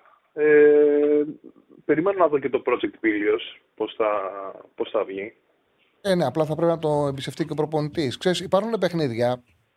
Ξεκινάς έχοντας στο μυαλό σου, όταν γνωρίζεις ομάδες, έχεις στο μυαλό σου κάτι. Δηλαδή, όταν έβαλε το Μαντσίνη δεξιά ο Παναθναϊκό και το Μουχαμαντί ο Αλμέιδα, γνωρίζοντας ότι θα παίξει ο Μουχαμαντί αριστερά, Έξω, είχα στο μυαλό μου λέω, ότι ο Μαντσίνη θα δημιουργήσει πραγματικά σοβαρά προβλήματα. Και καμιά φορά όμως το γήπεδο σου δίνει κάτι τελείως διαφορετικό. Τον, ε, ο Μοχαμαντή τον εξαφάνισε. Τον εξαφάνισε. Ήταν, ήταν, και το παιχνίδι της ΑΕΚ. Ήταν και το παιχνίδι της ΑΕΚ που δεν επέτρεπε να δοθούν πάσες στου εξτρέμου από κοντινή απόσταση. Δηλαδή διαγώνιες πάσες. Δεν έπαιρνε η μπάλα ανάμεσα στην ΑΕΚ. Όμως σε κάθε περίπτωση τον εξαφάνισε. Ναι. Περιμένω να δω με ανυπομονησία. Πραγματικά φαίνεται ενδιαφέρον το πρωτάθλημα φέτος. Ε, θεωρώ ότι το πρωτάθλημα θα παιχτεί μεταξύ Ολυμπιακού και ΑΕΚ. Αυτή είναι η γνώμη μου. Είναι πολύ καλός και ο Παναθηναϊκός και ο Πάο ανεβασμένος, αλλά ο Ολυμπιακός φαίνεται ότι είναι αρκετές ταχύτητες μπροστά. Και τουλάχιστον σε ρυθμό νομίζω ότι ο Ολυμπιακός και η ΑΕΚ παίζουν ένα ρυθμό ε, εισάξιο αγωνιστικό αριθμό όσον αφορά ταχύτητα, ταχυδυναμικότητα. Αυτό. Πολύ ωραία, φίλε μου. Έχεις κάτι άλλο να πεις; Όχι, όχι. Να σε καλά, Τσάρλι. Καλή σε ευχαριστώ πάρα πολύ, φίλε μου. Σε ευχαριστώ πάρα πολύ. Φίλε, συμφωνώ πάρα πολύ. Πάρα πολύ. Το σημείο σου εκλέγει το ξεχάσω, το ξανάγραψες. Έσε Χουάν Καμαρά θα ήταν μια εκπληκτική τριάδα. Μακάρι να έμενε ο Χουάν και να τη βλέπαμε στην Ευρώπη. Συνδυάζει τα πάντα. Συνδυάζει δημιουργία, τριάδα, ενέργεια, μεταφορά μπάλας, ποιοτική πάσα ενστάση, συνδυάζει τα πάντα. Τα πάντα. Μακάρι να έμενε να είχαμε τη δυνατότητα να δούμε αυτήν την τριάδα στην Ευρώπη για ντέρμπι, για, για ευρωπαϊκά παιχνίδια θα ήταν εκπληκτική αυτή η τριάδα. Έκλεισε, λέει, ο Πανσεραϊκός με τον Πας 2-1 είναι το ματσμένι, ε. 1-68-0-39 τα Έχει κάνει Πάρα πολύ καλή δουλειά ο Γκαρσία. Πάρα πολύ καλή δουλειά ο Γκαρσία. Παίζει ωραίο ποδόσφαιρο. Λοιπόν, και για τον Κιγέρμε λέει: Εντάξει, απλά ο Κιγέρμε ήταν πιο παλιά. Ήταν πιο παλιά, μην πάμε τόσο πίσω. Τον, τον Χουάνκ τον είχαν και τον υπολογίζαν. Βέβαια, όταν ήταν να μείνει ο Χουάνκ στο κίνημα της σεζόν, ο, τον, ο Μαντί Καμαρά υπολογιζόταν για να φύγει. Τον είχαν όλοι ότι πάει και συλλιώνει. Εγώ παρακολουθώ και το ρεπορτάζ και των γαλλικών ομάδων. Ήταν ε, έτοιμοι συλλιών να τον υπογράψουν. Όταν έφυγε ο Χουάνκ έγινε, ε, ε, έμεινε ο, ο, Μεντί, άρεσε και ο Μαρτίνες πάρα πολύ και παρέμεινε. Τόσο παιχταράς ο Έσε, τόσο παιχταράς. Ε, ένας πάρα πολύ, άμα δει στα παιχνίδια, είναι ένας πάρα πολύ σκληρός αμυντικός σκάφ. Είναι επιθετικά στον αντίπαλο, επιθετικό μαρκάρισμα, πάρα πολύ δυνατός σε προσωπικό και άμυνα, γρήγορος. Δεν, είναι, έχουμε, δεν τον έχουμε δει ακόμα να απειλεί, να σουτάρει, να για να είναι πλήρες σκαφ. Όμως δίνει τα στοιχεία τα οποία τα είχε πολύ μεγάλη ανάγκη ο Ολυμπιακός στην Ελλάδα. Την είχε πολύ μεγάλη ανάγκη ο Ολυμπιακός. Ναι, μεγάλο δραμαλιόν, όντως. Έχουμε κραμέ.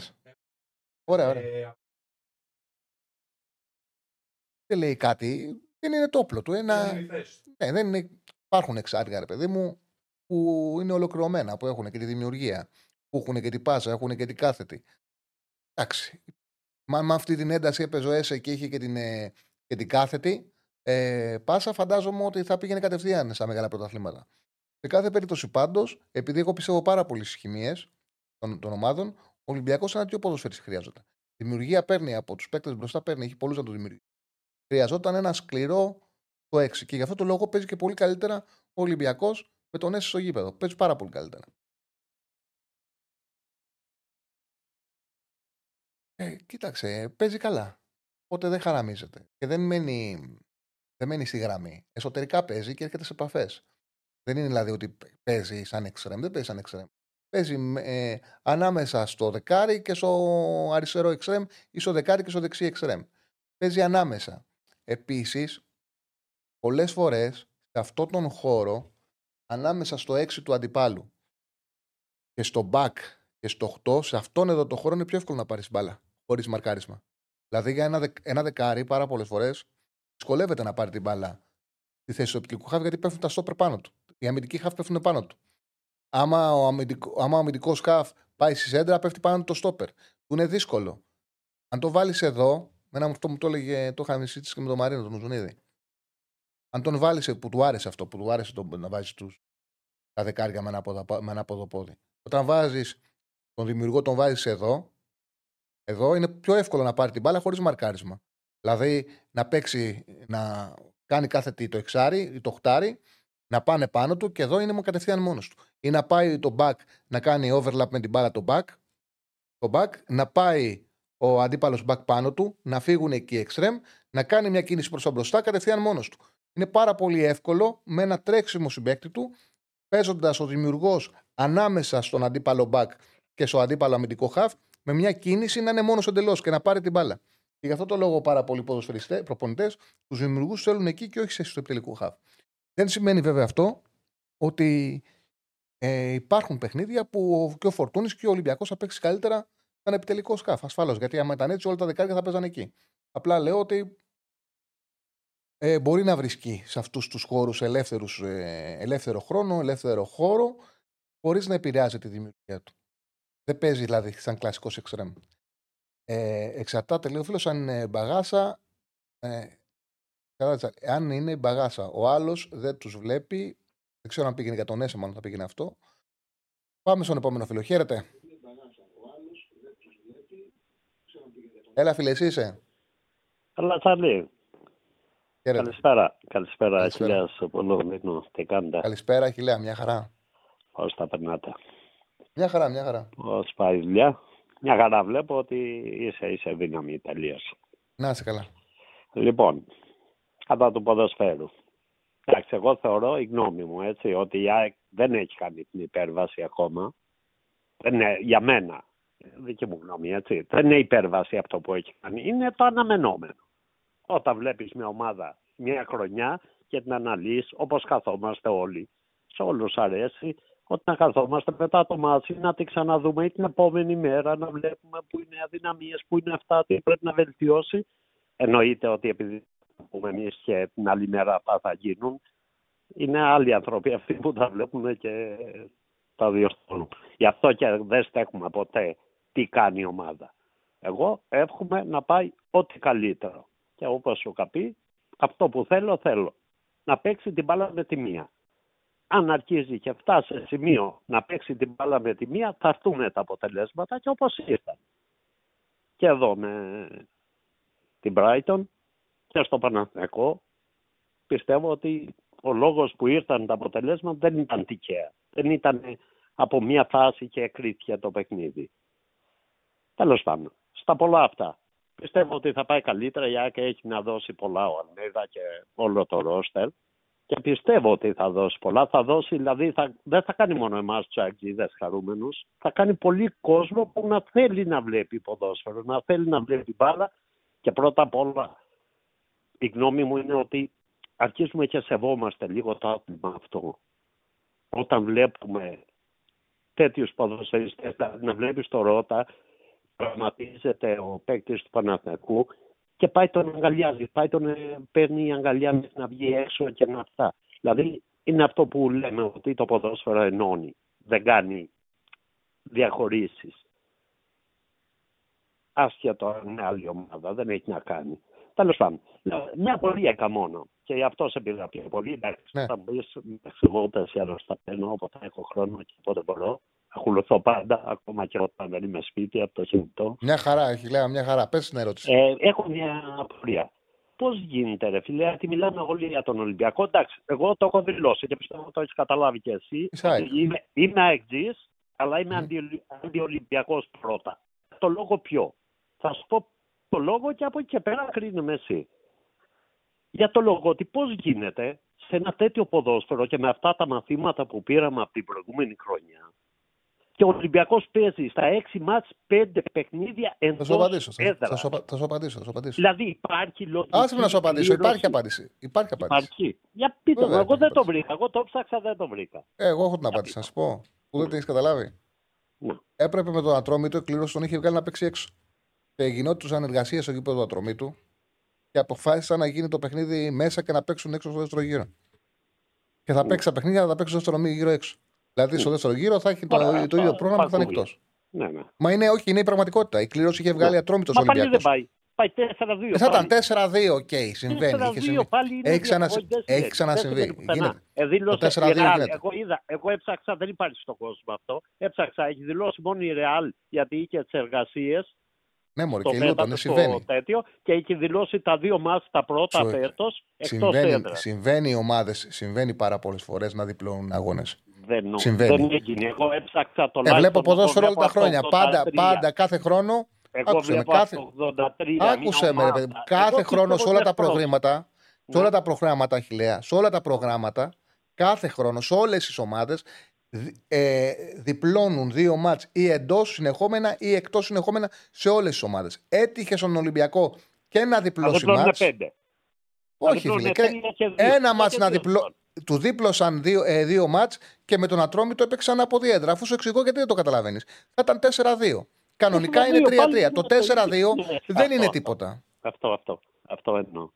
Τέλος πάντων, εντάξει, είδα εγώ το πρόβλημα για να δεν θέλω να σταθώ δεν και καλά επειδή το πιστεύω. Ναι, σου απάντησα. Ποια είναι, ποια είναι η Ειλικρινά σου λέω, δεν το λέω επειδή το λέω εσύ, ούτε παίρνω πίσω αυτά που είπα. Απλά λέω ότι μου κάνει εντύπωση γιατί δεν μου κάθουν. Τα κουκιά είναι μετρημένα. Ναι, μωρέ, αλλά άμα αυτό συναπάντησε και δεν... Έχει στα 7 μάτς, ναι. άμα δεις τα δύο τελευταία του πρώτου γύρου μέχρι στο πέμπτο παιχνίδι του δεύτερου γύρου, άμα, στα 7 αν, μάτς έχει 5 αν, εκτός. Αν δεν θες να ακούσει την απάντηση, αν, θες, αν, δεν, μα, αν δεν θες να ακούσεις την απάντηση, ε, πάντα θα μένει με το ερώτημα. Όχι, η απάντηση είναι ξεκάθαρη. Το άκουσα και, και το, το κατάλαβα. Το κατάλαβα σίγουρα. Δεν είδα να το καταλάβεις.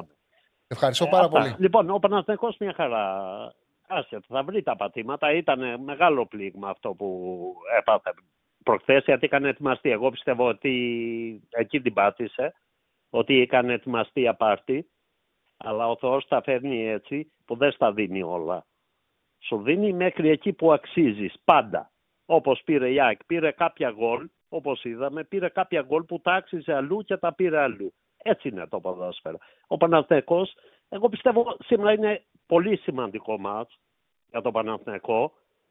Πάρα πολύ σημαντικό, δηλαδή με γέλα σήμερα και παίζει εντός με ΠΑΟΚ. Με ΠΑΟΚ, ναι, έχει δύο δύσκολα είναι, παιχνίδια παικτικά. Είναι δύσκολο. Αυτά που εμείς περιμέναμε, δηλαδή με το που έφερε το κ με τον Ολυμπιακό ΙΑ και έχει δύο μάτς που δεν βάζω και το Παναθηναϊκό είναι χειρότερα γιατί είναι και τα δύο μάτς για πρωτάθλημα. Και αντέδραση η ΑΕΚ να δούμε αν θα αντιδράσει ο Παναθηναϊκός, έτσι είναι. Πρέπει να αντιδράσει. Αυτό, αυτό, αυτό ακριβώς το πήρες αυτό στο μάτι. Ο Παναθηναϊκός πρέπει να πολύ. αντιδράσει. Να σε καλά, Τσαρλί. Γεια σου, Αγγλία. Ευχαριστώ πάρα πολύ, φίλε. Λοιπόν, Ωραία, σε ένα ερώτημα. Α! Ναι, ναι, ναι. 7 η ώρα παραλαβή παράδοση στον Ραγκάτσι. Γιατί είναι 8, 7 η ώρα σήμερα, λόγω των παιχνιδιών, μην το ξεχνάμε. Έχουν ρωτήσει πάρα πολύ τον, ε, για τη μεταγραφή του Λίλαρντ. Κοιτάξτε να δείτε, εγώ δεν είμαι ειδικός. Δεν βλέπω NBA καθόλου. Δεν ξέρω το είναι αγωνιστική αξία του Λίλαρντ. Του Λίλαρντ. Δεν ξέρω πόσο καλός είναι ο Λίλαρντ. Δεν έχω ιδέα. Αυτό το οποίο πιστεύω πάρα πολλά χρόνια το πίστευα πριν πάρει το πρώτο NBA ο, ο Γιάννης, ο Αντετοκούνμπο. Αλλά ίσως να το πήρε και σε μια χρονιά με τον κορονοϊό λίγο περίεργη, αλλά OK. Okay. Εγώ δεν με ενδιαφέρει αυτά τα...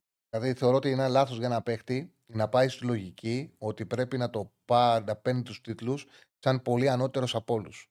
Για το, για το εγώ του και την υστεροφημία του, ώστε να λένε όλοι ότι είναι καλύτερος στο NBA, ώστε να συγκριθεί με τους καλύτερους όλων των εποχών. Το θεωρώ λάθος. Οι μεγάλοι παίκτες, τεράστιοι παίκτες, είχαν εκπληκτικούς συμπαίκτες. Δεν γίνεται τίποτα αν δεν έχεις εκπληκτικούς παίκτε. Οπότε ναι, χρειαζόταν. Δεν ξέρω αν ο Λίλαρτ είναι ένας παίκτης ο οποίος μπορεί να πάει στους 25 πόντους μισόρο. Δεν έχω ιδέα. Και να κατεβάσει το Γιάννη επειδή θα ανέβει αυτός. Δεν παίζει κανένα ρόλο. Στο τέλος μετράνε οι τίτλοι, μετράνε το τι έχεις πετύχει και ασφαλώς είτε έχει 33-34 πόντους μέσω όρο είτε έχει 26 πόντους και 12 rebound μέσω όρο και 5 κλεψίματα, 3 τάπες. Σπουδαίος είναι. Είναι σπουδαία νούμερα, τεράστια νούμερα, τεράστια επιτεύγματα. Θα είναι πολύ σημαντικό να έρχονται δίπλα παίκτες που θα τον βοηθήσουν να πάρει τίτλους. Και το Μιλγόκι, όσο έχω δει και με τη λίγη εικόνα που έχω, χρειάζεται κι άλλους για να πάρει τίτλους. Οπότε θετικό είναι. Ε, Ασφαλώς, ναι. Δεν μπορεί να πει κανένας ένα παιχταρά. Τεράστιος παίκτης. Δεν χρειάζεται να μπαίνουμε στη λογική αν είναι ο καλύτερος, ο δεύτερος καλύτερος. Εγώ με αυτά βγάζω σπυράκια ο, να ακούω τον άλλον να λέει ο καλύτερος όλων. Ε, εντάξει, ο καλύτερος. Όλοι, ο καθένας έχει το στυλ του. Όλοι οι μεγάλοι είναι αξιόλογοι. Ε, για άλλον είναι ο, ο, ο Λεμπρόν Τζέιμς, για άλλον είναι ο, ο Α, ο Β, ο Γ. Εντάξει. Είναι στους καλύτερους, είναι κορυφαίος, είναι παικτάρα. Δεν μπορεί να το αφισβητήσει κανένας. Λοιπόν, πάμε στον επόμενο. Χαίρετε. Καλησπέρα. Καλησπέρα. Τι κάνεις πάλι καλά; Μια χαρά, μια χαρά φίλο μου. Γιώργος, Γιώργος Ολυμπιακός. Αρχικά να πω ότι όσα έχουν υποθεί σήμερα στην εκπομπή συμφωνώ απόλυτα για το θέσινο παιχνίδι.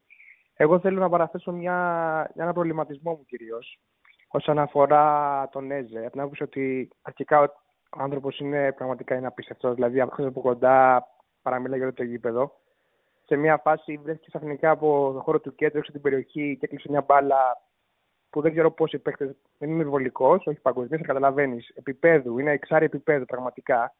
Ωστόσο, ο προβληματισμό μου είναι εξής.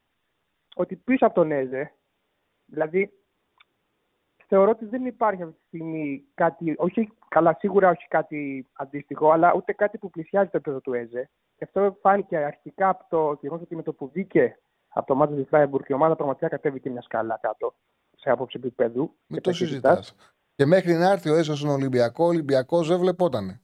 Δεν βλεπόταν ο Ολυμπιακός. Ο Έζε το μεταμόρφωσε. Άσχημο να είναι ένας παίκτης όσο επιδραστικό, αλλά. Αυτό πήγα να σου πω. Στην περίπτωση όμως δεν είναι και μόνο κινδύνου αυτό. Δηλαδή είναι στο Αβελέ, τραυματίστηκε και είναι αγώνας δρόμου να γυρίσει. Το παιδί έπαιζε χθες, δεν είχε γυρίσει από, από, από πολεμιζόνη, με μάτια φρισμένα, με μάσκες δηλαδή. Καταλαβαίνεις τι εννοώ. Δεν είναι εκεί μόνο το κίνδυνο όταν μια ομάδα εξαρτάται τόσο πολύ από ένα παίχτη ότι ο το αν αυτός ο παίχτη δεν, η ομάδα να μπλοκάρει. Καταλαβαίνεις πώ το λέω. Κοίτα, καταλαβαίνω τι λε, αλλά πρόσεξε. Ναι, ναι, πες μου. Καταλαβαίνω τι λε, πρόσεξε. Πάμε σε πιο ψηλό επίπεδο. Η Μπαρσελόνα, θα μου πεις άλλο Μέσι, άλλο Εσ. OK, okay, αφήνω το. Η Ρεάλα, το Μόντριτς δεν εξαρτάται πάρα πολύ. Ο Παναθηναϊκός αυτή τη στιγμή, αν δεν έχει τον Ιωαννίδη, δεν θα αλλάξει πάρα πολύ στην επίθεση που έχει μόνο τον Σπόραρ. Ο United, έτσι όπως είναι στα χάγια της, χωρίς ο Κασεμίρο δεν επηρεάζεται. Ή τον Μπρούνο. Ναι. Για μένα ο Κασεμίρο είναι τέτοιο γιατί, άμα, γιατί όλοι οι άλλοι παίζουν με μπάλα. Ο μόνος που δεν παίζει με χωρίς μπάλα. Και... Χρειάζεται ένα πυλώνα να θυχτούν επάνω τους. Ναι, μου υπάρχει ένας παίκτης σε όλες τις ομάδες. Σε όλες τις ομάδες υπάρχει ένας παίκτης που αν δεν τον έχεις, πέφτει πάρα πολύ η απόδοσή Είναι λογικό. Βέβαια, επειδή είναι εξάρι, θα έπρεπε ο Ολυμπιακός να μπορέσει να έχει κάτι κοντινό του. Αυτό δεν έχει κάτι κοντινό του γιατί ο Ιμπόρα είναι, είναι τελείως διαφορετικός. Ναι, ναι, ναι, ναι. Γιατί και ο Αλεξανδρόπουλο δεν τον εμπιστεύεται ιδιαίτερα από ό,τι φαίνεται και ο Ιμπόρα είναι πολύ πιο πίσω από όλες τις απόψεις. Δηλαδή δεν υπάρχει κάτι, ούτε όχι παρεμφερές, είπα και πριν, ούτε να πλησιάζει στο, στο περίπου την απόδοση ο του. Αλεξανδρόπουλο. Ναι, ναι, ο Αλεξανδρόπουλος δεν είναι 6. Ο Αλεξανδρόπουλος είναι ένα καθαρό 8. Δεν είναι 6 γιατί δεν, μένει και στο χώρο του Αλεξανδρόπουλος. Ο Αλεξανδρόπουλος το όπλο του είναι να φεύγει κάθετα. Άμα τον βάλεις στο 6, του εξουδετερώνεις το όπλο. Δηλαδή ουσιαστικά ε, το πλεονέκτημά το πλεονέκτημά του στη θέση 6 είναι αδυναμία. Το να φεύγει ο παίκτης από τη θέση του στη θέση 6 είναι αδυναμία. Ο Αλεξανδρόπουλος είναι ένα καθαρό 8. Αν κατά την άποψή μου, ένα λάθος που μπορούν να κάνουν οι παίκτες είναι ότι πρέπει πριν συμφωνούν να ξέρουν το ρόλο τους σε μια ομάδα.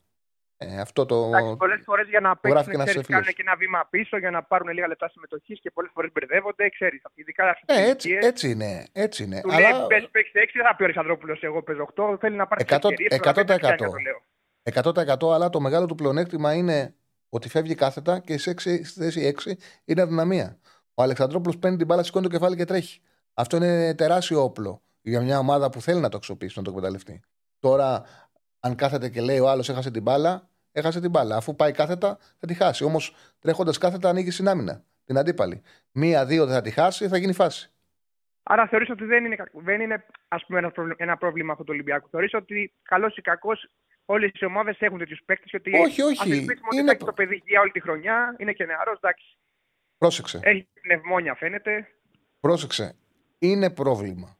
Είναι πρόβλημα ο Ολυμπιακός έχει ανάγκη τον ΕΣΕ. Τον έχει πολύ μεγάλη ανάγκη. Δεν, θα είναι, δεν είναι ίδιος χωρίς αυτόν, φαίνεται. Όμως πάνω κάτω, λίγο ή πολύ περισσότερες ομάδες το έχουν.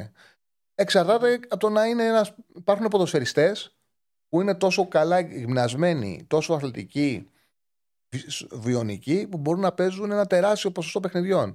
Πλέον όχι όλα, γιατί είναι πάρα πολλά, αλλά μπορούν να παίξουν το 80% ε, των λεπτών. Υπάρχουν ποδοσφαιριστές που δεν μπορούν. Αν ο ΕΣΕ αποδεχτεί ότι δεν μπορεί, θα είναι πρόβλημα. Φαίνεται ότι ναι, μπορεί. Αυτό λέω. Θα, θα φανεί, θα φανεί, θα φανεί στο βάθος ναι, ναι. χρονιάς. Θα φανεί. Έγινε, Τάρι, σε ευχαριστώ. Σε ευχαριστώ πολύ. Ευχαριστώ πάρα πολύ, φίλε μου. Χρειαζόταν ο Εμβιλά για backup, ναι, πιθανότατα. Απλά είναι και παίκτες που δεν δέχονται να είναι backup. Μπορεί να σου δημιουργήσουν άλλα προβλήματα. Δηλαδή, ε, για μια ομάδα πρέπει να έχει και καλούς ονοματικού, αλλά ο καλός ονοματικό είναι αυτός που δέχεται το ρόλο του.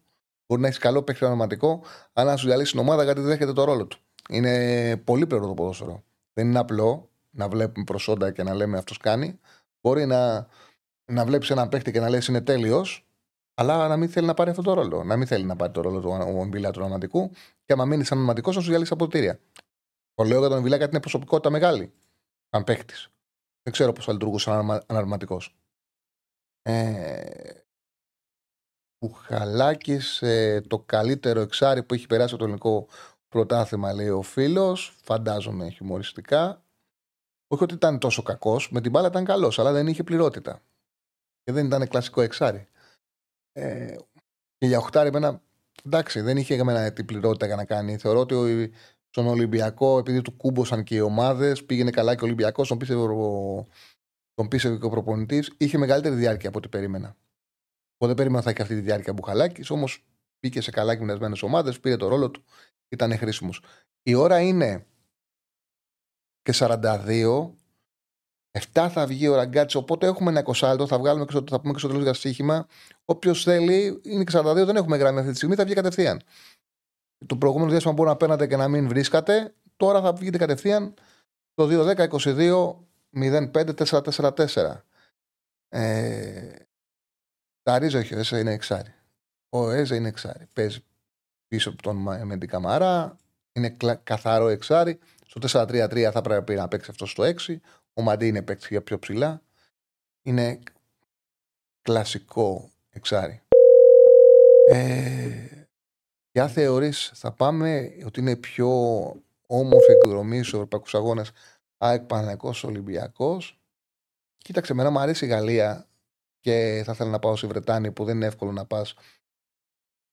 Είναι όμορφη το να ακολουθείς ομάδες. Εγώ το έκανα πιο μικρός με τα χρόνια σταμάτησα να το κάνω και λόγω δουλειάς. Είμαι εδώ και δουλεύω. Μου αρέσει να πηγαίνω εξωτερικό σαν τουρίστας, μου αρέσει να πηγαίνω εξωτερικό να, δουλε, να δουλεύω. Ε, είναι ωραίο η λογική να βλέπεις και πόλεις που δεν θα πας αγιώ. Δηλαδή το Άμστερνταμ είναι εκπληκτικό ταξίδι, αλλά μπορεί να πας και αγιώ. Δεν χρειάζεται σε την ΑΕΚ για να πας. Δεν χρειάζεται την ομάδα. Θα βρεις μια φίλη, δύο φίλους, εξαρτάται την, την ηλικία και μπορεί να πας στο Άμστερνταμ. Να το ζήσεις. Ε, μου αρέσουν περιοχές όπου είναι ωραίες, αλλά είναι δύσκολο να πάρεις απόφαση να πας στη Βρετάνη, για παράδειγμα. Οπότε, ναι, θα μου άρεσε. Είναι ένα εκπληκτικό ταξίδι. Είναι το Breeze. Στο Breeze πώς θα πας; Δεν θα σκεφτείς ποτέ με την κοπέλα σου, με, τη σύντροφό σου, με τον σύντροφό σου ε, να πας στο Breeze. Έτσι. Δεν θα πάρεις ποτέ την γυναίκα σου τηλέφωνο και να πάμε στο Breeze. Όμως είναι πάρα πολύ ωραίο ταξίδι. Να πας να το συνδυάσεις με ένα ποδοσφαιρικό παιχνίδι αξίζει. Ε, οπότε θα έλεγα στη Βρετάνη για αυτόν τον λόγο. Λοιπόν, έχουμε τρεις γραμμές. Τελευταίες να είναι. Και μπράβο στον κόσμο κατά like που εισακουσήκαμε επιτέλους και είχαμε σήμερα like. Πάμε στους τρεις ε, στις γραμμές για να κλείσουμε την εκπομπή. Χαίρετε. Καλησπέρα Τέρλι. Καλησπέρα. Πρόσημα. Ήθελα να μιλήσουμε έτσι λίγο πιο γενικά για το ελληνικό ποδόσφαιρο γιατί έχω μια λογική και θέλω να ακούσω και τη δικιά σου άποψη. Θεωρώ ότι οι μεγάλες ομάδες στην Ελλάδα θα πρέπει να αρχίσουν ε, να υιοθετήσουν μια λογική όπως οι ομάδες της Πορτογαλίας, της Γερμανίας, του πουλάω, αγοράζω φθηνά και πουλάω τους παίκτες μου. Θεωρώ ότι είναι πολύ ωραίο να βλέπουμε στα γήπεδα τα ελληνικά το Μαρτσέλο ας πούμε, ή το Γιάγια του Ρε σε αυτές τις ηλικίες που έρχονται. Αλλά δεν θεωρώ ότι προσφέρει τόσα πολλά και έμεσα έτσι, στο ελληνικό ποδόσφαιρο. Μα και εκ του αποτελέσματος δεν τους βλέπουμε. Γιατί όταν έρχονται έχοντας ξεζουμιστεί, οι περισσότεροι, το 90% των περιπτώσεων δεν έχουν να προσφέρουν. Αν είχαν να προσφέρουν, θα μέναν εκεί. Για να έρχονται, να πηγαίνουν σε τόσο χαμηλό επίπεδο, πάει να πει ότι αδειάσαν. Οπότε ναι. δεν τους βλέπεις κιόλας. Δηλαδή, Είναι... το, το Μαρτσέλο, μια παροδία του Μαρτσέλο είδαμε. Του, του, τον Τουρέ τη δεύτερη φορά, μια παροδία του Τουρέ είδαμε. Δεν είναι δυνάμει τους παίκτες. Τον Εσχέν, ο Εσχέν ήρθε εδώ πέρα και ήταν τροπή τώρα. Okay. Ναι. Κοίτα, είναι μόνο ότι θα πάει να τον δεις και στα τελευταία του είναι ωραίο. Απλά θεωρώ ότι ε. δεν, δίνει, δεν δίνει αυτό που θα δώσει. Θεωρώ ότι καταρχάς πρέπει να στηριχθούν οι ακαδημίες και θα κάνει καλό και στην εθνική ομάδα αυτό. Ε, αλλά και γενικότερα, να, από τη στιγμή που όταν ένας παίκτης γίνεται καλύτερος και θέλει να πάει στην Ευρώπη, δεν μπορείς να τον κόψεις ε, το δρόμο αυτόν, ούτε μπορείς να τον στηρίξεις οικονομικά, να του δίνεις 2 εκατομμύρια, 3 εκατομμύρια. Άρα νομίζω ότι θα βοηθήσει πολύ το ελληνικό ποδοσφαίρο να μπουν λεφτά μέσα από τις μεταγραφές και σιγά σιγά, σιγά σιγά και οι ακαδημίες και οι υποδομές, όλα από τη βάση τους να ανεβαίνουν. Έτσι πιστεύω. Ε, ναι, έτσι είναι, όχι, έτσι πιστεύω. Ωστόσο, εντάξει, πρέπει να μένει και ένας κορμός για να πηγαίνει και ο κόσμος στο γήπεδο. Εγώ θεωρώ ότι οι πρόεδροι ξέρουν, το ξέρουν αυτό, δεν είναι άγνωστο. Απλά υπάρχει και η πίεση εδώ στην Ελλάδα, ας πούμε, σε ομάδες όπως ο Άρης, που μπορούν να το κάνουν αυτό και πρέπει. Ε, υπάρχει και η πίεση, πάρε παίχτη, δεν έχουμε παίχτες. Και αυτό τους πιέζει. Ε, ο Άρης, για παράδειγμα, είχε πάρει το Ζερβινό πέρσι. Δεν πήρε, δεν Α, μπράβο, ναι. Και δεν έπαιξε ποτέ. Και τι να το κάνω εγώ που έχει κάνει καριέρα. Από, από τη στιγμή που δεν μπορεί να προσφέρει, Κοίταξε να δεις. Ένας παίκτης ο οποίος, ο Ζεβινό για παράδειγμα, έκανε καριέρα πώς την έκανε; Επειδή ήταν σπρίντερ. Όταν, ναι. τον παίρνεις, ε, mm. όταν τον γρήγορο παίκτη τον παίρνεις σε μεγάλη ηλικία, τι δεν έχει, τι έχει χάσει, η ταχύτητά του. Τι να το κάνεις, ο γρήγορο παίκτη, όταν είναι αργός, αν το κάνεις. Ναι. Δηλαδή είναι και θέμα, ρε παιδί μου, OK. Okay. Εδώ δεν ξέρω αν ακούει κανέναν ο Καρυπίδης. Δηλαδή, αν ο Καρυπίδης συμβουλεύτηκε τον προπονητή του, ένας άνθρωπος ο οποίος ξέρει ποδόσφαιρο θα του πει του Καρυπίδη, μην τα δώσεις τα λεφτά. Γιατί καταρχάς η προηγούμενη χρονιά στην Τραμπζονσπόρ είχε πάει με ένα συμβόλαιο 3 εκατομμύρια ευρώ και 1,5 εκατομμύριο ευρώ είχε πάρει πριν υπογραφής. Τώρα σου έρχεται με 500. Δεν έπαιξε καθόλου. Δεν έπαιξε καθόλου. Είναι ένας παίκτης που ό,τι κάνει, το κάνει στο τρέξιμό του πάνω και μεγάλος και δεν έχει τρέξιμο. Οπότε yeah. Ναι. μην τι κάνει αυτή τη μεταγραφή. Δεν ξέρω βέβαια αν συμβουλεύεται και κανέναν. Ή δεν τον ενδιαφέρει να δώσει 500 χιλιάρια συμβόλαιο. γιατί το κάνει, για να έρθει ο κόσμος στο γήπεδο; Δεν ξέρω, σου λέω. Δεν ξέρω. Δεν, δεν έχω επαφές. Υπάρχουν μεταγραφές που μου κάνουν εντύπωση. Δηλαδή του Ζερβινό τότε μου είχε κάνει εντύπωση εκεί. Ναι. Και καλύτερα να θυσιαστεί, ας πούμε, μια χρονιά με νέα παιδιά. Εγώ εξή δεν είμαι άρης. Απλά γενικότερα έχω την άποψη. Να θυσιαστεί μέσα εισαγωγικά. Να παίξουν νέα παιδιά, είτε Έλληνες είτε ξένοι. Και να φανούν, να μεγαλώσουν, να πάρουν αξία και να πουληθούν και να μείνουν. Παρά να γίνεται αυτό το πράγμα του να έρχεται κάποιος 35 χρονών επειδή τυχαίνει να έχει ένα όνομα, ας πούμε, έχει Ο Τζιοβάνι ήρθε σε καλή ηλικία, παιδιά. Μιλείτε ό,τι να είναι. Ο Τζιοβάνι ήρθε σε καλή ηλικία. Μεγάλος ήρθε ο Ριβάλντο, αλλά ο Ριβάλντο ήταν ο καλύτερος παίκτης με χτύπημα μπάλα στην στάση που έχει εμφανιστεί στο ποδόσφαιρο. Και αν δεν ήταν ο καλύτερος, ήταν στους 10 κορυφαίους με χτύπημα μπάλα στην στάση. Αυτό ήταν το μεγάλο του όπλο. Αυτό χρόνος δεν το παίρνει. Την ταχύτητα σου παίρνει. Και βέβαια ο Ριβάλντο ήταν ένας απόλυτος επαγγελματίας, ο οποίος έπαιξε και, με, και έμεινε έπαιξε με ποιότητα. Ο Τάισον, ο Τάισον είναι η εξαίρεση του κανόνα. Υπάρχουν και εξαιρέσεις. Ναι, ο Τάισον πράγματι, ο Τάισον πράγματι, ε, βέβαια, ο Τάισον είναι και, και δημιουργός, αλλά και γρήγορος. Πράγματι, η ταχύτητά του και την ηλικία του είναι κάτι το εντυπωσιακό. Αυτά και το τελευταίο που θέλω να πω είναι ότι νομίζω ότι δεν παίζει ρόλο που, γιατί πολλοί λένε είμαστε μικρή χώρα. Γιατί βλέπεις ε, Πορτογαλία, Κροατία, τέτοιες χώρες οι οποίες κάτι κάνουν σωστά. Δεν έχουν μεγάλο πληθυσμό, απλά κάτι κάνουν σωστά και αυτό τους ε, τους, ε, προσφέρει. Αυτά, αυτά είχα να πω. Ευχαριστώ πάρα πολύ. Πάμε κατευθείαν στον επόμενο. Ευχαριστούμε πολύ, φίλε μου. Χαίρετε. Καλησπέρα. Καλησπέρα. Γεια σου, Τσάρλι. Ο Νίκος, ο Παναθηναϊκός είμαι. Γεια σου, φίλε Νίκο. Ε, τώρα θα ήθελα να κάνουμε ένα γενικότερο σχόλιο για το πρωτάθλημα, μιας και έχουμε πάρει τα πρώτα δείγματα από όλες τις ομάδες και είδαμε και τον Ολυμπιακό λίγο καλύτερα. Λοιπόν, εγώ το συμπέρασμα που βγάζω είναι ότι θα επαναληφθεί πάρα πολλές φορές αυτό που είδαμε τις προηγούμενες εβδομάδες, δηλαδή εναλλαγή συναισθημάτων, ε, ποια ομάδα είναι, έχει το προβάδισμα, ποια δεν το έχει. Πριν, ήταν, είναι καταπληκτικό που πριν 10 μέρες όλοι θεωρούσαν ότι η ΑΕΚ είναι σε πτώση και μέσα σε μια εβδομάδα με δύο διπλά η ΑΕΚ βγήκε πάλι ότι είναι το φαβορή ας πούμε, συνεχίζει με κεκτημένη είναι ταχύτητα. Είναι τρομερό άθλημα το ποδόσφαιρο. Ακούς συζητήσεις πριν από 10 μέρες και νομίζεις ότι έχουν περάσει δύο χρόνια. Ακριβώς δηλαδή, είναι. πόσο διαφορετική είναι η πραγματικότητα που υπάρχει. Αλλά αυτό το, ε, είναι και μια μαγεία αυτής της δουλειάς που εμένα πραγματικά με εγωιτεύει πάρα πολύ. Απλά νιώθω την ανάγκη να το επισημαίνω συνέχεια γιατί ο κόσμος ε, ζει με την τελευταία εικόνα. Ζει με τη τελευταία εικόνα. Έτσι και ο Παναθηναϊκός πριν, πριν 10 μέρες ήταν το απόλυτο φαβορή που πρόσθεσε το βάθος στο πάγκο ξέρω εγώ και τα λοιπά και πέρσι διεκδίκησε το πρωτάθλημα χωρίς αυτό το βάθος φέτος θα κάνει ας πούμε... Ναι, τώρα ένα μάτς τον έκανε έναν εκτός. Ένα μάτς τον ναι. έκανε ναι, ναι, ναι, δεν έχει πάγκο, δεν έχει τέτοιο. Ναι. Λοιπόν αυτό πιστεύω όμως ότι στην πραγματικότητα οι διαφορές συνολικά σαν άθλημα των ομάδων δεν είναι πολύ μεγάλες. Δηλαδή και βάζω και τον Πάοκο μέσα. Έχουν όλες οι ομάδες τα πλεονεκτήματά τους τα οποία αν τα κρατήσουν στις κατάλληλες χρονικές στιγμές κυρίως δηλαδή στα play-off ε, θεωρώ ότι θα παίξει πολύ μεγάλο ρόλο ποιος θα είναι σε καλή κατάσταση έχουν πολύ μεγάλα πλεονεκτήματα όλες οι ομάδες που αν τα αξιοποιήσουν εκεί θα φανεί ποιος θα πάρει το κεφάλι τελικά για το πρωτάθλημα. Θεωρώ ότι ο Πάκο έχει μια φανταστική τετράδα επιθετική η οποία μπορεί στον ανοιχτό χώρο δεν νομίζω ότι μπορεί να αντιμετωπίσει εύκολα καμία ομάδα. Αν βρει χώρο δηλαδή μπορεί να κερδίσει οποιαδήποτε ομάδα αλλά έχει το, έχει ένα φανταστικό προπονητή που μπορεί να διαχειριστεί το μικρό του ρόστερ καλά. Δεν ξέρω όμως αν αυτό το μικρό ρόστερ τελικά μπορεί να καταφέρει να αντέξει μέχρι το τέλος. Αυτό είναι ένα ερώτημα. Θεωρώ ότι ο Ολυμπιακός έχει πολύ καλές μονάδες επιθετικά οι οποίες παντρεύτηκαν με ένα πολύ καλό αμυντικό χαφ, τον Έσε.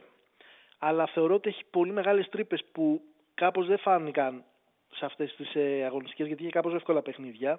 Δηλαδή δεν έχει backup ούτε στα αμυντικά half, ούτε στο αριστερό back έχει πολύ μεγάλο θέμα για μένα. Έχει τρύπα εκεί.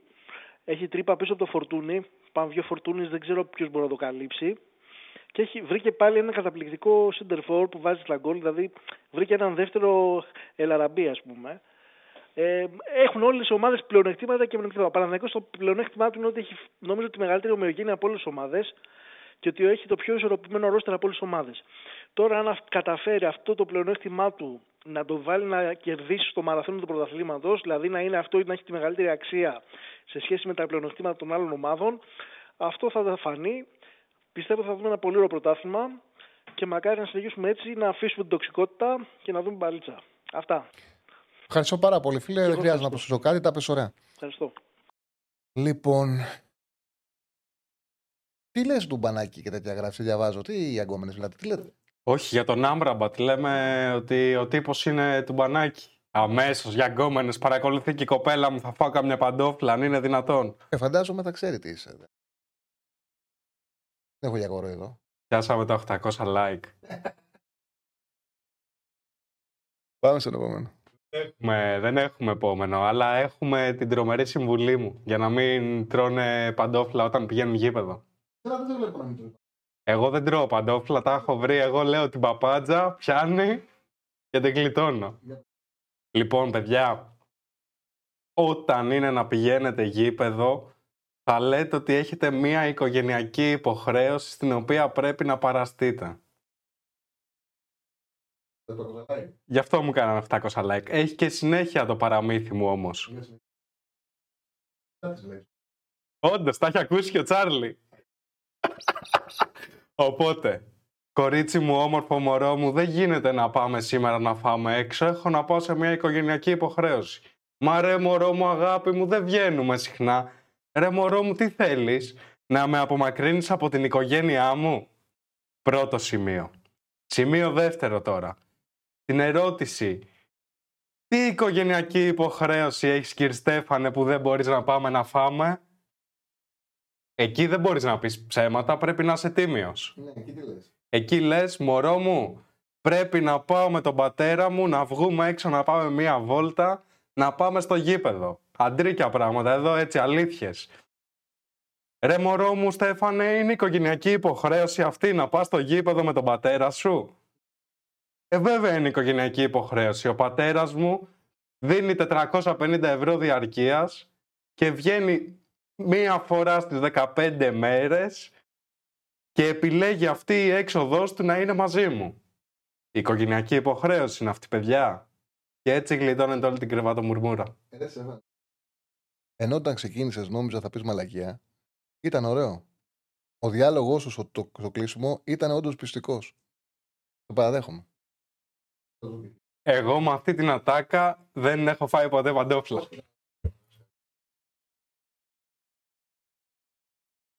Ήμουν σίγουρος ότι. Καλά, δεν μιλάω από το μικρόφωνο, δεν πειράζει. Όταν ξεκίνησες, ήμουν σίγουρος ότι πει μαλακία. Γι' αυτό το λόγο μου άρεσε. Μου άρεσε. Λοιπόν, έχουμε σύγχυμα. Πήγα να πω ότι κλείσαμε, αλλά έχουμε σύγχυμα. Από τι ώρα είναι; Α, έχουμε. Παρα, παρατρία δεν πρέπει να δώσουμε. Ωραία. Λοιπόν, ε, δύο παιχνιδάκια είναι, γρήγορα θα τα πω. Θέλτα Λαβές. Λοιπόν, η Θέλτα είναι πάρα πολύ καλύτερη από ό,τι λένε τα αποτέλεσματά της. Είναι 18η. Όποιος είδε το τελευταίο μάτι με την Παρσελώνα θα καταλαβαίνει τι εννοώ. Ε, ήταν πάρα πολύ καλή στη Βαρκελόνη. Κέρδιζε 0-2 και στο τέλος, στο 80 μπήκε 0-2. Ισογύρισε η Μπαρσελόνα σε 3-2. Δεν υπήρχε, δεν υπήρχε κάποια τρομερή πίεση να δικαιολογεί ρε παιδί μου το ότι έγινε το 0-2-3-2. Δηλαδή, εκείνο το δεκάλεπτο ασφαλώ και η Μπαρσελόνα έπαιξε πληκτικά. Το προηγούμενο διάστημα δεν το έδειχνε αυτό. Δεν έδειχνε κάτι τέτοιο το προηγούμενο διάστημα. Ε, και όμως κατάφερε η Μπαρσελόνα και τη γύρισε στο παιχνίδι, δεν πήρε τίποτα. Είχε κάνει ένα. Πριν από αυτό, καθίστε μισό λεπτό να μπω στα site μου, να τα πω και με, και με ex goals. Είχε κάνει ένα εκπληκτικό παιχνίδι Θέλτα με τη Μαγιόρκα στο γήπεδό της και δεν πήρε το παραμικρό, δεν πήρε το ένα πόντο. Ήταν απίστευτα άδικο το αποτέλεσμα. Απίστευτο άδικο το 0-1. Τα ex goals, τώρα να τα δω, ήταν 2-0-6, 0-85 και το έχασε το match 0-1. Έχασε το παιχνίδι αν κερδίσει σήμερα την Αλαβές, που η Αλαβές είναι η χειρότερη ομάδα στην Ισπανία στα εκτός έδρας, έχει παίξει με τρεις ομάδες που παίζουν για την παρανομονή, τα χάσε όλα σωστά και δίκαια βάσει γκολ με την Κάντιθ ένα 0, 0-82-0-20. Μάλλον, όποιος θέλει παραπάνω να λύσει, ας μπει στο πετυχόμενο να το διαβάσει. Με την Κάντιθ ένα 0, 1-0 με τη Χετάφε και 2-0 με τη Βαγεκάνο. Ε, αν, αν κερδίσει, θέλετε να λαβέσει την βάζει από κάτω και βάζει και από κάτω άλλες τρεις ομάδες, τέσσερις. Πάει σε 12η θέση, θα ισοβαθμεί με άλλους τρεις η Θέλτα στους ε, 7 βαθμούς με άλλους τρεις θα ισοβαθμεί. Πιστεύω θα κερδίσει η Θέλτα, είναι στο 65 ο Άσος. Τζένοα-Ρώμα.